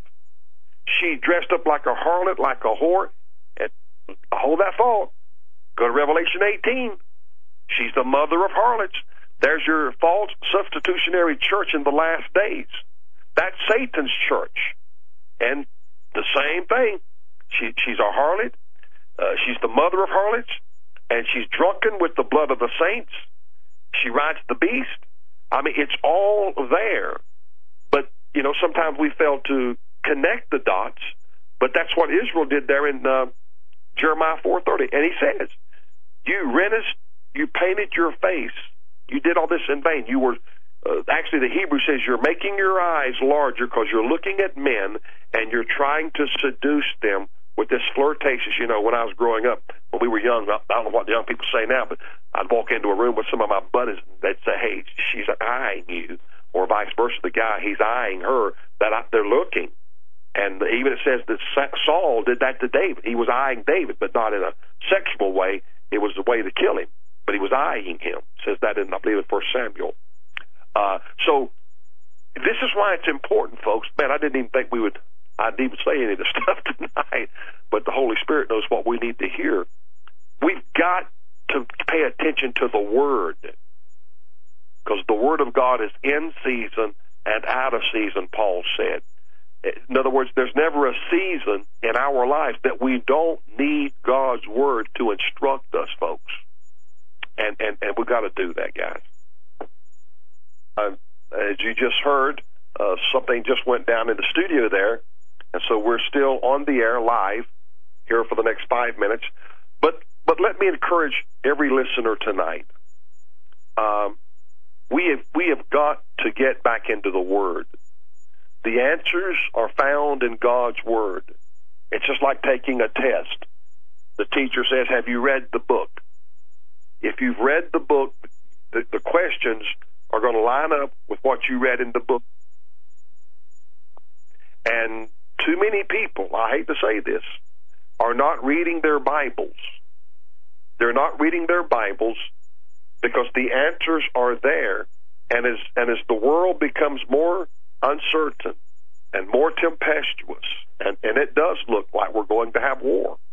Um, Matthew 24, 6, and ye shall hear of wars and rumors of wars. See that you be not troubled, for all these things must come to pass, but the end is not yet. Jesus told us you're going to have war, but that's not the end. I want you to understand that tonight. Go back and reread the 24th chapter of Matthew. Look at all those things he said. Verse 8 These are the beginning of sorrows. The word sorrows there literally means birth pains, labor pains. And Jesus and John said that when a woman gets ready to have a child, the closer the child is to being born, the more frequent the labor pains and the more severe the labor pains. This is a process. Birth is, that's why they call it labor. It's laborious. It hurts. It is hard. It is painful and we are we are in the birth canal. You know, I don't know exactly where we are in the birth canal. I wouldn't say, but but we're we're headed for something. Whether it's a constitutional crisis in this nation with Donald Trump and his presidency, whether it's war with Iran.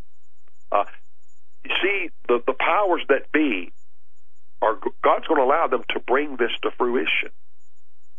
There was a, there was a divine power Pharaoh in Egypt. And that Pharaoh had come into that succession of power at that appointed time. And God said, That one, I'm going to harden his heart because the one that Joseph served under was already dead and gone, just like Joseph was. So this Pharaoh, Ramses, that had come into power, when Moses encounters him, he says, Who is this God that I should obey? Well, the one that was Pharaoh in Joseph's day would have never said that because he saw how God gave Joseph understanding, interpretation of the dreams, the fat cows, the skinny cows, the fat corn, the skinny corn. He saw all of that. This one didn't see any of that. And so his heart was hardened. But this is a process. And when it come time for the Exodus, God changed the leadership. A different Pharaoh and another man whose name was Moses.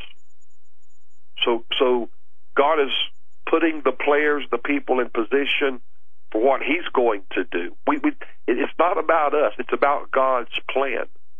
And when you see all of these things, uh, Luke twenty one twenty when these things shall begin to come to pass, then look up, lift up your heads, for your redemption draweth nigh. So it's it's happening in different ways, different methods, but you've got to have the Word of God. It's the manual, it's the lamp under your feet, it's the light under your path, it is the instruction for your life to show you how you ought to live and how you ought to do. I've enjoyed it. God bless you guys. And I know that Doug and Joel have all this straightened out. Tom will help them get it straightened out for tomorrow night. God bless you. Have a great week. And God willing, I'll see you guys next week at this same time. Everyone have a great week and, and a wonderful night. Bye bye.